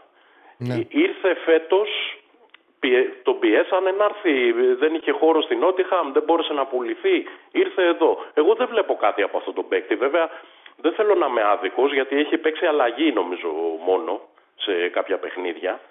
Όχι, βλέπω- έπαιξε δεν ένα και βλέπω δύο να μάτια από την προσφέρει και αρχή. κάτι. Δεν έδειξε κάτι άλλο. Ε, Παρ' όλα αυτά, ο προπονητής του δίνει χρόνο και θα του δώσει και άλλο χρόνο ενδεχομένως, αλλά θα περιμένουμε να δούμε και κάτι από αυτόν. Δηλαδή το ότι βγαίνει ο Φορτούνης και μπαίνει ο Σκάρπα και δεν προσφέρει τίποτα στον Ολυμπιακό, ε, δεν το βλέπω σαν ευθύνη του προπονητή αυτό, αλλά σαν ευθύνη του Σκάρπα. Εγώ έτσι το βλέπω. Δηλαδή έχεις το Φορτούνη και το Σκάρπα να διαχειριστείς. Ο Φορτούνη δεν πάει να παίξει όλα τα παιχνίδια 90 λεπτά. Ε, θα περιμένεις κάτι να σου δώσει και αυτός ο παίκτης που προς το παρόν έχει παίξει 4-5 παιχνίδια, έστω και ως αλλαγή και δεν έχει δώσει κάτι στον Ολυμπιακό. Έτσι θα δούμε και. Απλά Ναι. έχεις δίκιο σε αυτό που λες. Όμως με βάση το ότι έχουμε δει από το Σκάρπα, με βάση την εικόνα του Φορτούνη, θα ήταν πιο λογικό να βγει ο Φορτούνης πιο αργά και να μην μπει ο Σκάρπας στο 55. Μιλώντας όμως για το συγκεκριμένο Επίση, η μάτς. αλλαγή, η αλλαγή Φορτούνης Μπόρα ήταν ξεκάθαρη απόφαση του Ματίνεθ να γυρίσει την ομάδα πίσω. Δεν το κρυλλέω αρνητικό. Ναι, Είναι στο ε, 70, το από το γυρίζει- 55 το μέχρι το γυρίζει- 70 το γυρίζει- έχασε μέτρα και λέει να κρατήσει το 1-1. Το γυρίζει σε 4-3-3, να πάρει ύψος στην άμυνα από τον Ιμπόρα και ε, περνάει, νομίζω, αν θυμάμαι καλά, εκείνη την ώρα αριστερά ο Σκάρπα. Ναι, ναι, ναι. ναι. Δημιουργείται το κενό εκεί, το βλέπει και βάζει τον Ορτέγκα για να κλείσει τον Άμραμπατ. Γιατί Στο αλλιώς 80 θα- Στο 82. στο 82. Ακριβώς. Έστω για το τελευταίο δεκάλεπτο να περιορίσει τον Άμραμπατ. Τέλος πάντων, θέλω να πω δηλαδή ότι περιμένουμε και από τους παίκτες κάποια πράγματα. Έτσι, όταν ε, μπαίνουν σε έναν αγωνιστικό χώρο, δεν είναι πάντα ευθύνη του προπονητή, ας πούμε, το ότι μπαίνει ένας και δεν αποδίδει τίποτα. Τέλος πάντων, θα περιμένουμε και στο μέλλον να τον δω το Σκάρπα. Εγώ να σου πω την αλήθεια, και είναι ο μοναδικός που στέκομαι από τους παίκτες του Ολυμπιακού. Εγώ προσωπικά τον βλέπω ότι είναι λίγο εκτός κλίματο και δεν ξέρω και πώς θα, μ, πώς θα το δεχθεί και ο ίδιος ο Σκάρπα, ας πούμε, στο μέλλον να παίζει λίγο. Δηλαδή, δεν ξέρω. Δεν ξέρω τι έχει στο μυαλό του κι αυτός. Τέλος Εντάξει, με, πάντων. την εικόνα, με την εικόνα που δείχνει, ε, ο Σκάρπα δεν μπορεί τον, τον Ακριβώς. χρόνο του και τον χώρο του παίξει το κερδίζει. Με την Ακριβώς. εικόνα που με δείχνει την ο εικόνα, Σκάρπα, λοιπόν που δεν δείχνει ο δικαιολογείται να Σκάρπα, παίξει. με την εικόνα που δείχνει ο, Σ- ο Σκάρπα θα έχει όλα τα δίκαια ο Μαρτίνεθ εν τέλει να πάει με φορτούνη και μπίελ ενδεχομένως ή μασούρα πίσω από το φόρ. Ναι, και όταν Και να, θέλει να μην, και, να δοκιμάσει τον, και παίκτες, να τον βλέπουμε όλο και λιγότερο το Σκάρπα σιγά σιγά. Γιατί κάποια στιγμή πρέπει να δώσει και κάτι κι αυτός.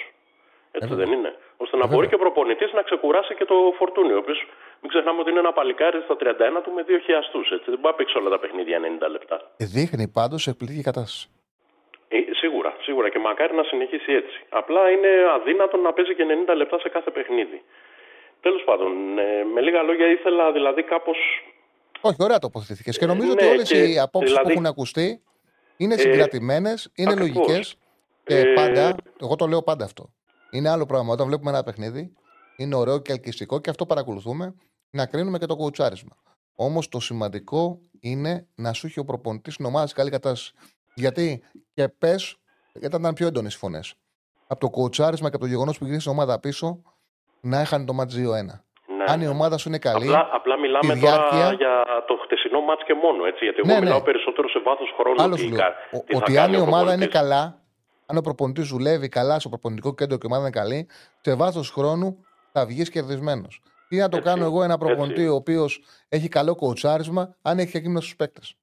Γι' αυτό σου είπα και στην αρχή ότι θα έλεγα τα ίδια και η ΑΕΚ να είχε κερδίσει και ο Ναι, ναι, ναι, ναι. Ολυμπιακός να είχε κερδίσει. Ήθελα να δω απλά και το πώς θα κατέβει, γιατί έδειξε ότι άσχετα από την πίεση της ΑΕΚ, η οποία ήταν τεράστια στο πρώτο 20 λεπτό, ε, δεν φοβήθηκε το παιχνίδι. Ξεκίνησε καταρχήν τον Ποντένσε που σχεδόν κανένας δεν το περίμενε. Έπαιξε με 4-2-3-1.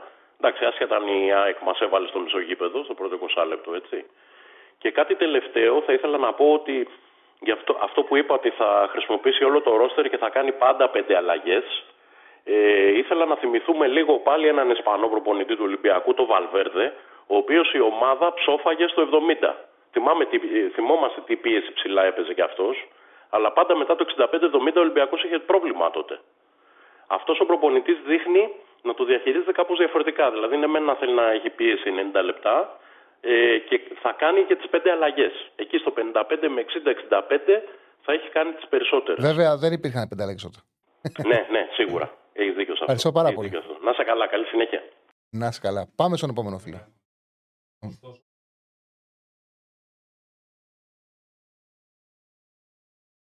Ναι, δείξε με ητέος Ντόεφ. Ναι, όποιος καλέσει στο 2-10-22-05-4-4-4 θα βγει κατευθείαν στον αέρα. Θα μας δείξει σύγκριση ε, τι έκαναν μάλλον ο Μεϊτέ με τον ε, Οσντόεφ. Ο Μεϊτέ πήγε σε συγκεκριμένες επιλογές πιο λίγες. Και φ- ήταν φανερό, το είπα και εγώ, ότι δεν είχε μεγάλη συμμετοχή ο Μεϊτέ στο παιχνίδι. Δηλαδή. Α, δεν είναι. Είναι τα λεπτά τα συνολικά που έχουν παίξει και είναι 243 και 114. OK, okay, πάντως γενικά δεν είχε γεμάτο παιχνίδι ο Μεϊτέ και γενικά δεν πήρε πράγματα από τα χαφ πολύ σημαντικά ο Πάουκ στο να ανοίξει την αντιπαλή άμυνα. Ο, Πάμπα, ο Ράφα Πάμπα έκανε από τα αριστερά αρκετά ανεβάσματα. προσπάθησε με το Ζήφκοβιτς και το Τάισον να βρει έναν τρόπο να ανοίξει την άμυνα, δεν τα κατάφερε.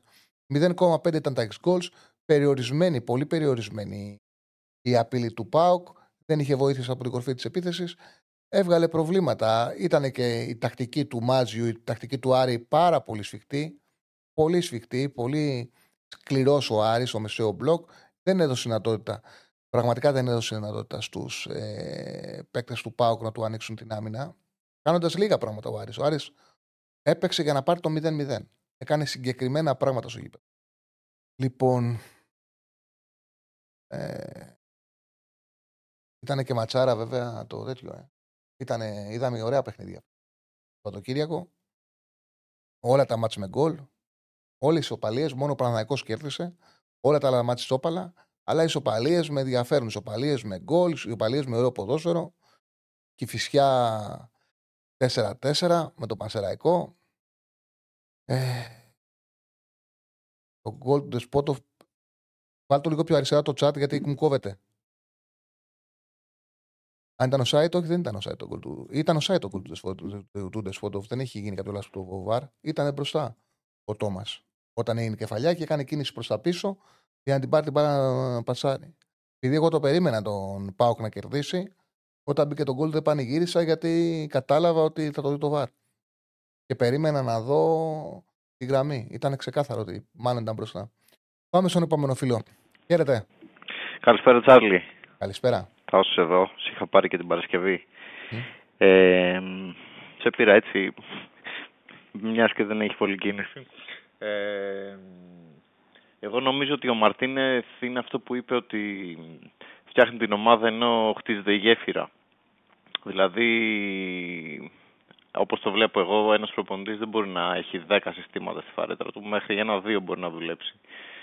Έτσι, αυτός παίζει το κλασικό ισπανικό νομίζω 4-2-2, 4-2-2-2-2 που παίζει η Villarreal π.χ.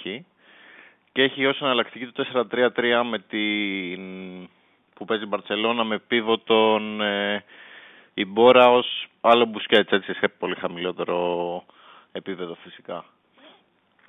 Ε, προφανώς ε, όταν έκανα αυτή την αλλαγή και με 5-6 καινούριους παίχτες ε, λογικό μου φαίνεται να μην, ε, να μην λειτουργήσει και το πολύ καλά. Π.χ. με τον ε, Ορτέγκα στα αριστερά, ας πούμε αριστερό εξτρέμ τον Ορτέγκα μάλλον τον έβαλε επειδή ε, όπως έβγαζες και εσύ τα νούμερα, είχε πολλές επιτυχημένες τρίπλες και θεώρησε ότι μπορεί ας πούμε, να πάρει την μπάλα και να τρέξει τη γραμμή. Τον Ορτέγκα τον, Ορτέγκα τον έβαλε για να βοηθήσει ο μαρκάρισμα του Άμπραμπατ. Σωστά. Γιατί, αλλά... έβλεπε, ναι, ναι, γιατί ναι. έβλεπε με, τον, με την αλλαγή που έκανε ότι ο Σκάρπα στα αριστερά δεν Ναι. μπορεί να ντουμπλάρει και να βοηθήσει. Οπότε Ναι, ναι. ήταν σαν να είπε με την αλλαγή του Ορτέγκα ότι κατάλαβα ότι δεν έπρεπε να βάλω τον Σκάρπα στο 55. Στην πλευρά που είναι ο Σκάρπα να βάλω έναν αριστερό εσωτερικό χαφ που θα μου Πάντως. καλύψει το, την, την πλευρά γιατί δεν μου την καλύπτει ο Σκάρπα. Δεν θέλω Αυτό να ακούσω έτσι συνέβη. ούτε αιρετικό ούτε τίποτα. Ε, νομίζω ότι έτρεξε, δηλαδή πίεσε. Δεν ήταν αδιάφορο στο παιχνίδι. Απλά νομίζω ότι και αυτός ψάχνεται λίγο γιατί τον έχει βάλει κέντρο, οχτάρι, τον έχει βάλει πλάγιο. Τώρα- Τον έβαλε δεύτερο επιθετικό που τον έβαλε στο παιχνίδι. Δεύτερο επιθετικό δεν είναι ότι. Δηλαδή δεν, και ένας δεν, δεν, δεν παίκτης- έτρεχε, ρε παιδί. Έβγαλε ένα γρήγορο ποδοσφαιριστή για να βγάλει κάποιον ο οποίος Ναι. ήταν σαν να μην Εγώ- ήξερε τι πρέπει να κάνει στο γήπεδο. Εγώ νομίζω ότι όταν έβγαλε το φορτούνι άλλαξε όλο. Δηλαδή και αυτό το είχε πει κιόλας. Αν θυμάσαι που λέγεις ότι χωρίς το φορτούνι δεν κερδίζει ούτε τον Πανσεραϊκό. Εσύ δεν δεν το λέγες. Ναι, ναι, αλλά αυτό το είχα πει να είμαι ειλικρινής. Το είχα πει, το είχα πει νωρίτερα μέσα στη σεζόν. Ναι, Πριν όχι, έρθει ο δεν διαφωνώ. Ποντένσε- Δεν διαφωνώ καθόλου με αυτό που είχες πει. Δηλαδή, Όχι, όχι. Απλά θέλω να σου πω τώρα έχουν έρθει και παίκτες. Έχει έρθει ο είναι, λι- Ποντένσε, έχει ο έρθει ο Φορτούνης, Σολμπάκερ. επειδή είναι και 10 χρόνια στην ομάδα, Ναι. κουμπώνουν όλα γύρω του. Δηλαδή, μόλις παίρνει την μπάλα, ξέρει τι να κάνει. Ξέρει ήδη τι θα κάνει. Ενώ ας πούμε αυτή διώχνει, ας πούμε, διώχνει ο Έσε, τρέχει ο, στο, στο βάθος ο Ελκαμπή να κυνηγήσει. Κατάλαβες τι εννοώ. Δεν, είναι, δεν ήταν λειτουργική η ομάδα μετά από ένα σημείο χωρίς το φορτούνι. Δεν, οι παίκτες δεν, δεν ήξεραν τι να την κάνουν την μπάλα. Και δεν την έπαιρναν κιόλας την μπάλα. Την έχαναν πολύ γρήγορα. Δεν άλλαζαν πάνω από δύο- δύο-τρεις πάσες.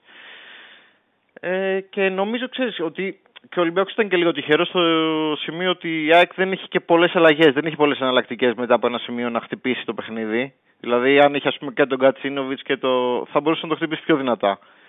Της βγήκε βέβαια ο Ζήνη με τον, ε, στη μονομαχία με τον Ροντινέη.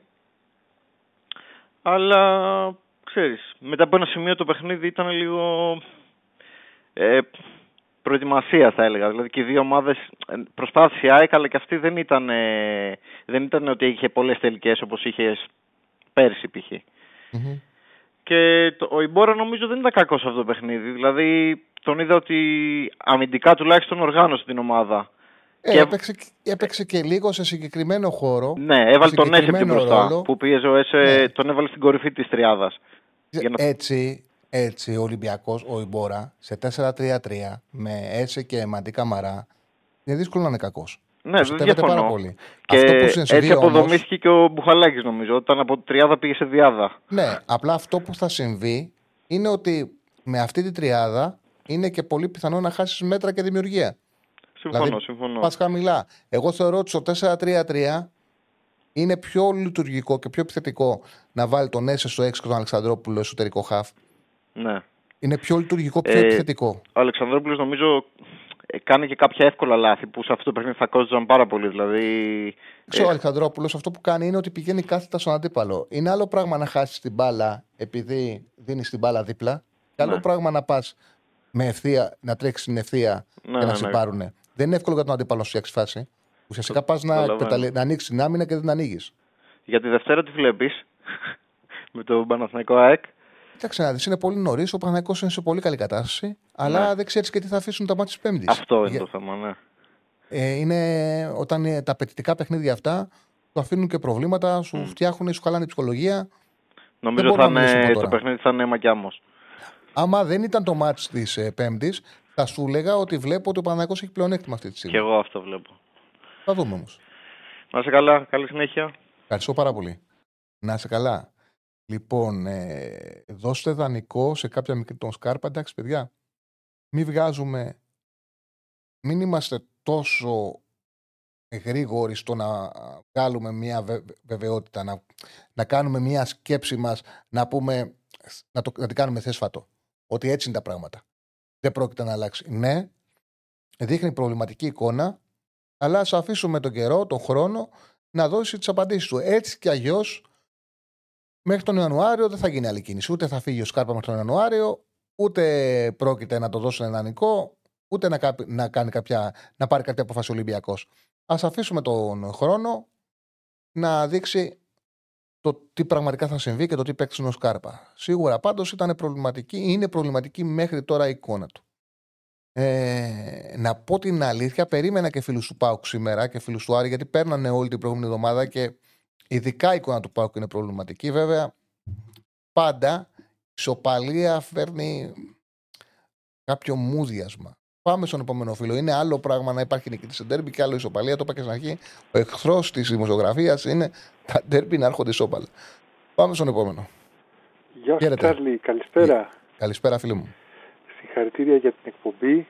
Να είσαι καλά. Συγχαρητήρια και για τη μουσική της αναμονής. Είναι α- άκρως χαλαρωτική. Μποσανόβες εκεί.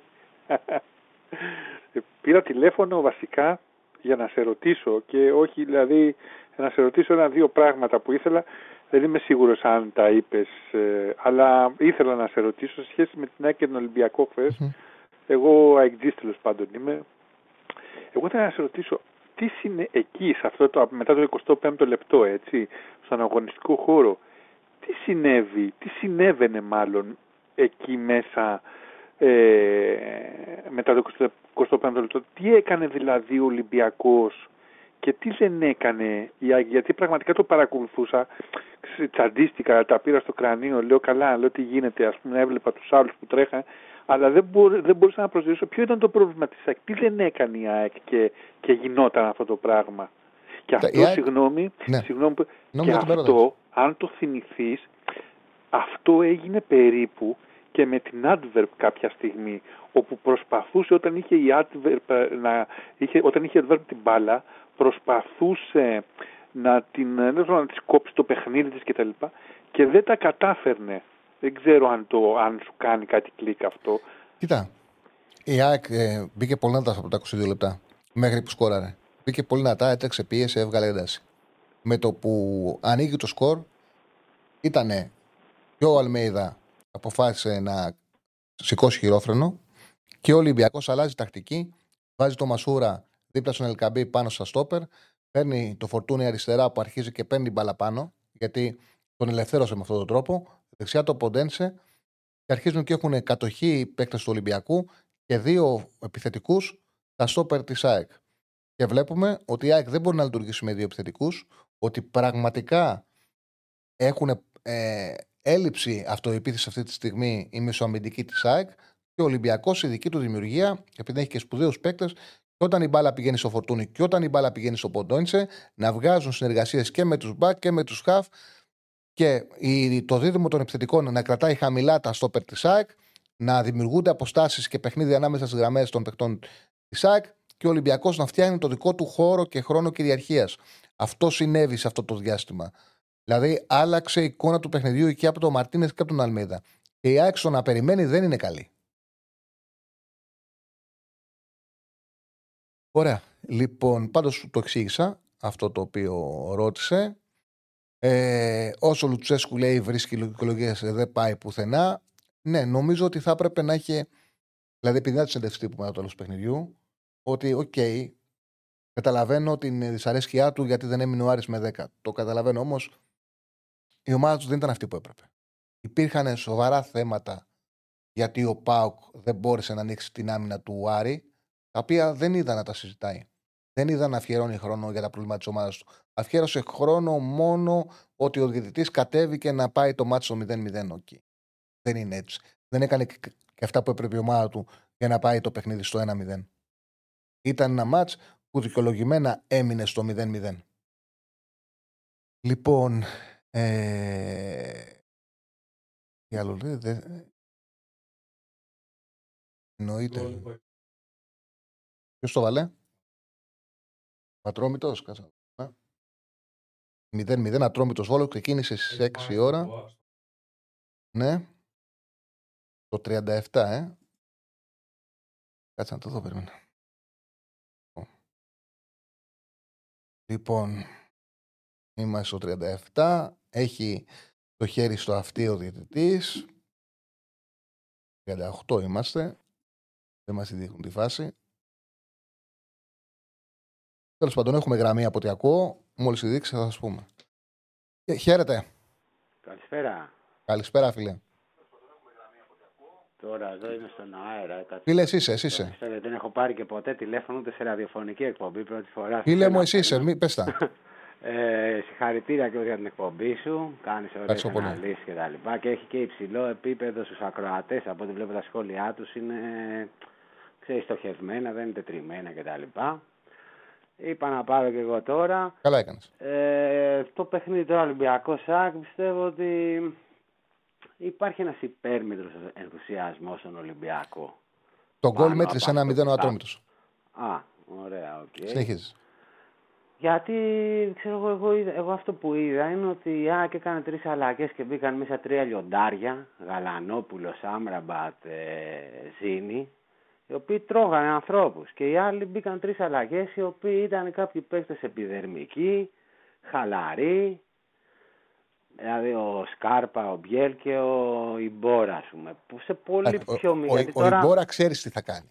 Ναι. Θα πάει μπροστά από τα στόπερ και ουσιαστικά θα προσπαθήσει εκεί να δέσει την άμυνα. Το πρόβλημα ήταν οι άλλοι δύο. Ειδικά ο Σκάρπα για μένα, αλλά και ο Μπιέλ όντως δεν βοήθησαν.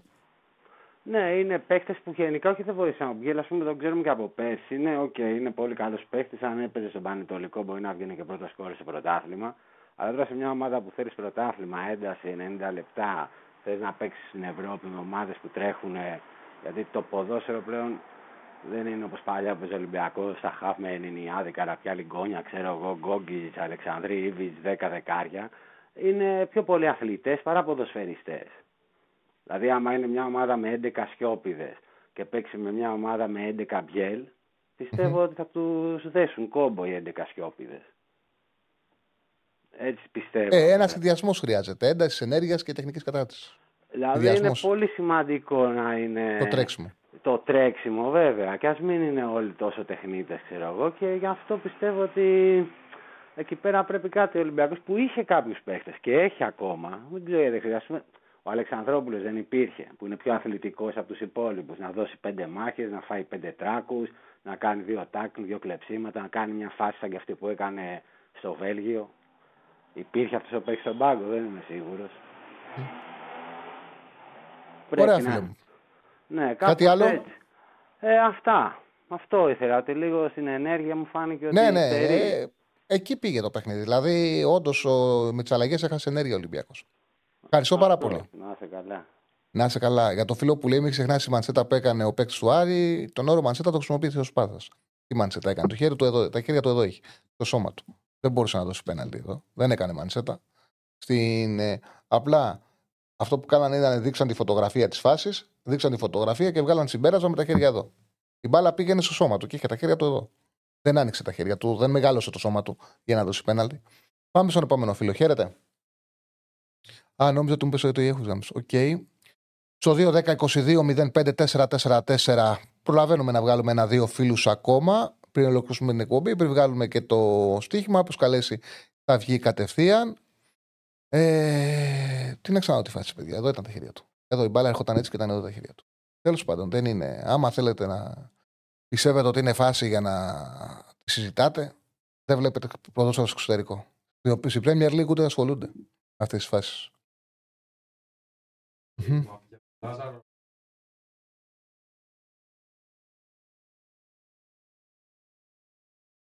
Κοίταξε, στο πρώτο ημίχρονο ήταν εκπληκτικός και το γκολ που βάζει η ΑΕΚ έχει φτάσει μέχρι το κόρνερ, έχει πάρει το τακουνάκι ε, από τον Γιόνσον, έχει συνεργαστεί με τον Ελίασον και κάνει τη σέντρα σούτ που το βάζει ο Πόνς, είναι δικό του. Στα πρώτα 22 λεπτά, στα καλά της ΑΕΚ, ο Ρότα είναι συνεχιακή. Στη συνέχεια, ο πιστοχώρησε ο Ρότα, εκεί έχασε μέτρα όλη η ΑΕΚ. Είχε ένα εκπληκτικό αρχικό διάστημα. Ήταν πραγματικά στο πρώτο μισό του ημιχρόνου ο Ρότα ήταν εντυπωσιακός. Δεν κρατήθηκε.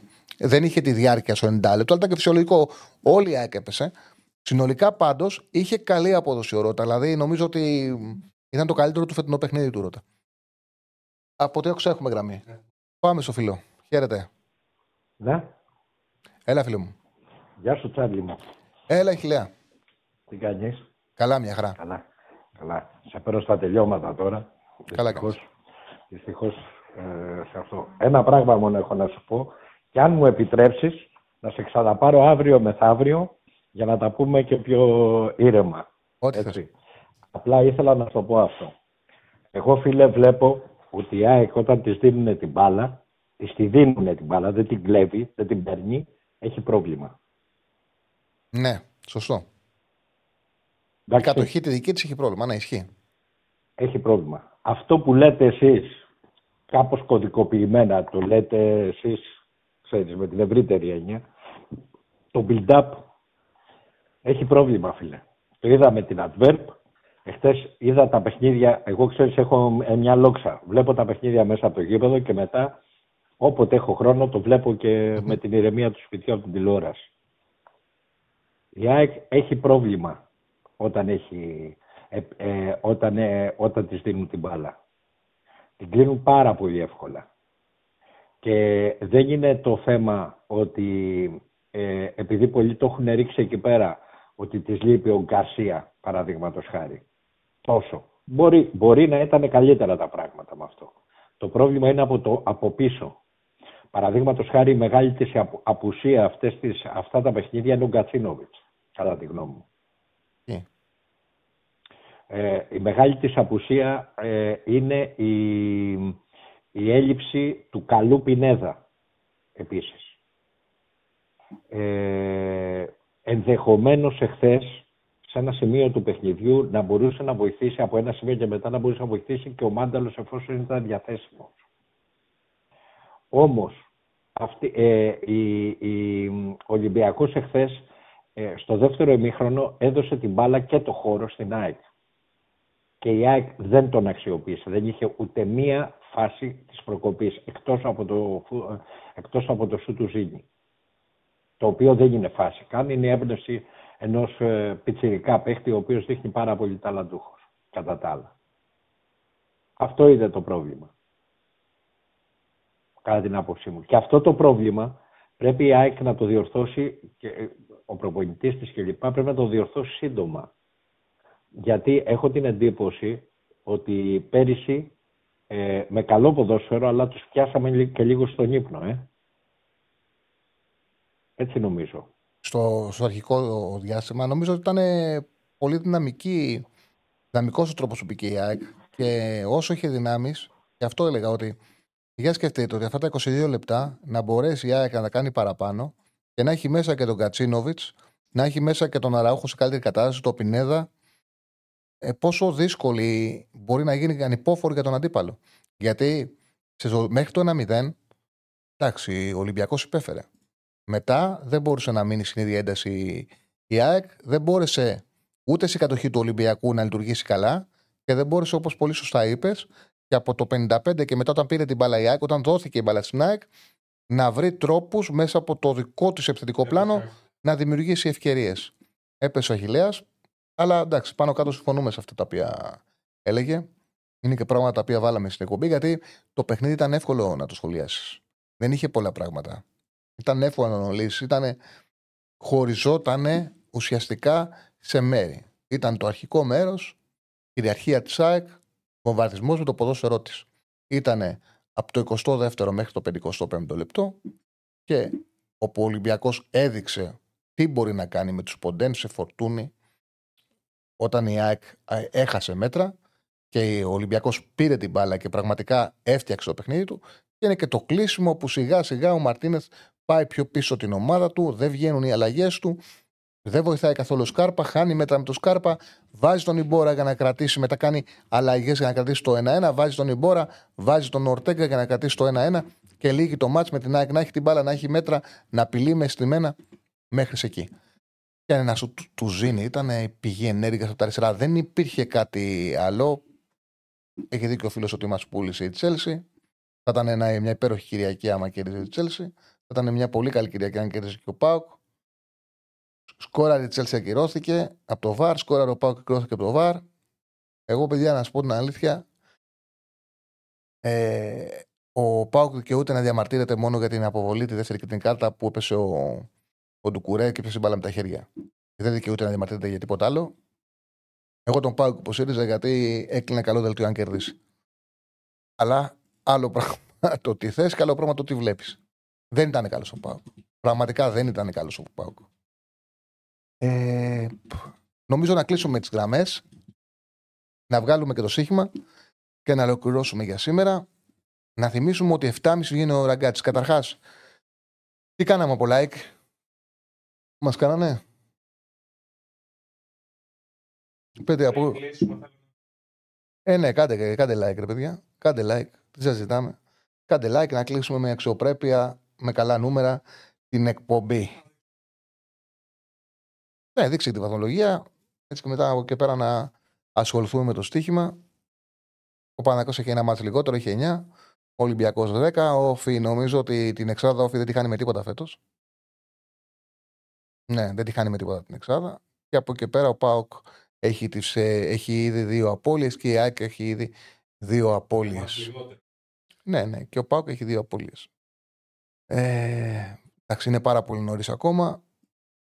Για μένα το, αυτό, το συμπέρασμα που βγαίνει, το ξεκίνημα, είναι ότι πολλούς μικρούς που τους είχαμε ότι θα δυσκολευτούν είναι καλά. Οι δύο νεοφώτιση, Πανσεραϊκός και Κηφισιά που παίξαν μεταξύ τους είναι καλές ομάδες. Δεν είναι εύκολες, γιατί πάντα οι σταθερές ομάδες Super League τι λένε, θα πέσει σίγουρα ένας από τους δύο νεοφώτισους τους, μπορεί να πέσει και ο άλλος. Από πέρσι που έχουμε δύο ομάδες. Εγώ δεν το βλέπω αυτό. Και η Κηφισιά σαν όνομα φαινόταν εύκολη. Δεν είναι. Δεν είναι. Έχει και έμπειρου παίκτες. Έχει καλό προπονητή. Δεν είναι εύκολη. Ήδη έχει τέσσερις βαθμούς. Ο Πανσεραϊκός έχει ομάδα. Κάποια στιγμή θα μάθουν και να κρατάνε και τα αποτελέσματα. Βλέπω τον Πανετολικό να έχει πρόβλημα. Είναι πολύ χάλια. Βόλος Κατρόμητο παίζουν μεταξύ τους. Δεν έχουν δείξει καλή εικόνα. Δεν λέω ότι δεν μπορεί να πέσει ένας από τους δύο νεοφώτιστου. Όμως θα δοθεί μάχη και ομάδες που ξεκίνηγαν το πρωτάθλημα λέγοντας ότι εμείς έχουμε σωθεί, πάμε για πάνω από το πρώτο μισό, θα έχουν δύσκολα. Έχει καλό προπονητή όφη, ναι, είναι δεδομένο φίλε, έχει καλό προπονητή όφη. Έχει καλό προπονητή όφη. Λοιπόν, πάμε στο στοιχηματικά. Λοιπόν, έχει... έχω ξεχωρίσει σήμερα δύο παιχνίδια. Το Νότιχαμ Μπέρλι, ο Άσος είναι στο 2-20. Ε, η Νότιχαμ έχει κάνει πραγματικά ένα πολύ καλό ξεκίνημα στη σεζόν. Δεν έχει, κάνει, δεν έχει καμία σχέση η φετινή της εικόνα με την περσινή και αυτό το δείχνει και στα εκτός έδρας. Πέρσι είχε μακριά από το γήπεδο της, ήταν με διαφορά η χειρότερη ομάδα της κατηγορίας. Πήρε τους λιγότερους πόντους και μόλις ένα διπλό. Πήρε συνολικά 8 πόντους. Ήταν τελευταία στα εκτός έδρας φέτος. Προέρχεται από νίκη στη Τσέλση. Έδωσε δύο ντέρμπι. Πάλεψε πρώτη αγωνιστική την Arsenal. Ε, μάλιστα βάσει 6 goals θα μπορούσε να κερδίζει. Ήταν 0-84-0-97. Έχασε 3-2 από τη United Soul Trafford. Ήταν 2-2, έμεινε με 10 και λύγησε και έχασε το παιχνίδι. Δηλαδή έχει δείξει μια βελτίωση και πήρε την νίκη στο Bridge. Ένα μάτσο έχει παίξει να της κέρδισε 2-1 της United. Η Μπέρλι είναι το πρώτο της εκτός έδρας παιχνίδι για φέτος. Έχει χάσει και τα τρία παιχνίδια που έχει δώσει εκτός έδρας. Τα λέγα και την προηγούμενη εβδομάδα για την Μπέρλι. Είναι πολύ soft αμυντικά. Πολύ soft. Το κομπανί πάει να τους μάθει να παίζουν με μπάλα, πάει να το κάνει από πέρσι. Άλλο Championship, άλλο Premier League. Και αυτό φαίνεται. Είναι στο 2-20 ο Άσος στην P365. Πάρα πολύ καλή απόδοση. Και θα Διπλή ευκαιρία στο Γρανάδα ε, Χιρόνα για να κάνουμε παρολί. Έχει ξεκινήσει εκπληκτικά η Χιρόνα. Είναι η ομάδα ε, έκπληξης σε αυτό το ξεκίνημα με σπουδαία αποτελέσματα. Ξεκίνησε με το 1-1 με τη Σουσιεδάδ εκτός έδρας. Κέρδισε 3-0 στη Χετάφε. Η Χετάφε είναι πολύ σκληρή ομάδα, τη διέσυρε. Ε, την κέρδισε πάρα πολύ εύκολα η Χιρόνα. Έκανε διπλό, σπουδαίο διπλό στη Σεβίλη, στο Σάντε Πιχουάν. Κέρδισε και ένα μηδήλα Πάλμας. Πάει στην ε, Γρανάδα. Στο χέρι της είναι να πάρει αποτέλεσμα να συνεχίσει αυτό το εκπληκτικό ξεκίνημα που έχει ε, κάνει. Αυτό είναι το παρόλο για σήμερα. 2-20 ο Άσου Νότικαμ. Έχει δύο διπλή ευκαιρία. Ε, Γρανάδα Χείρονα. Αύριο θα έχουμε παραπάνω να πούμε για στοίχημα. Έχουμε Champions League. Θα δούμε τους ομίλους. Θα δούμε το τι θα βγει την Τρίτη. Μέρα-μέρα. Ε, μέρα-μέρα θα, ε, θα πηγαίνουμε. Ε, λοιπόν, Καζομάρες γράφεται τώρα στο chat. Δεν νομίζω ότι αρμόζουν και στον τρόπο της εκπομπής και σε αυτά που ακούτε και σε αυτά που συζητάτε και αυτά που λέω εγώ και αυτά που βγαίνει, που λέει και ο κόσμος ο οποίος βγαίνει στον αέρα. Καλό θα ήταν να έχετε μια σύνδεση με την εκπομπή και θεωρώ ότι θα σας ευχαριστεί και πιο πολύ εσάς να συζητάτε ανάλογα στο κλίμα της εκπομπής. Τώρα δεν νομίζω ότι εξυπηρετεί κάτι και υπάρχουν και χώροι για να το κάνετε αυτό πιο εύκολα και όχι σε αυτή την εκπομπή. Νομίζω ότι εδώ προσπαθούμε να κάνουμε μια πιο ενδιαφέρον συζήτηση και για εσά και, ε, και για εσά. Δηλαδή και για εσά που μπαίνετε σε αυτή τη λογική. Θα περάσετε πιο ωραία αν μπείτε στο πνεύμα και στο πρίσμα της εκπομπής. Αυτά από εμάς για σήμερα. Ανανεώνουμε για αύριο κανονικά στην ώρα μας. Δεν πρέπει να ξεχνάτε. 7.30 ο Ραγκάτσης θα είναι μαζί σας. 7.30 αλλάζει η ώρα. 7.30 θα είναι ο Ραγκάτσης μαζί σας. Κανονικά ε, αύριο στις 12 η ώρα ο Ηρακλής Αντίπας, ο Διονύσης Δεσίλας, εμείς στις 5. Ευχαριστούμε όλους πολύ για την ακροασία και την ε, επικοινωνία και για την. Ε, και το φυσικά τον Σέφανο Συναδεινό που και σήμερα ήταν μαζί μας. Καλή συνέχεια, καλό σας βράδυ.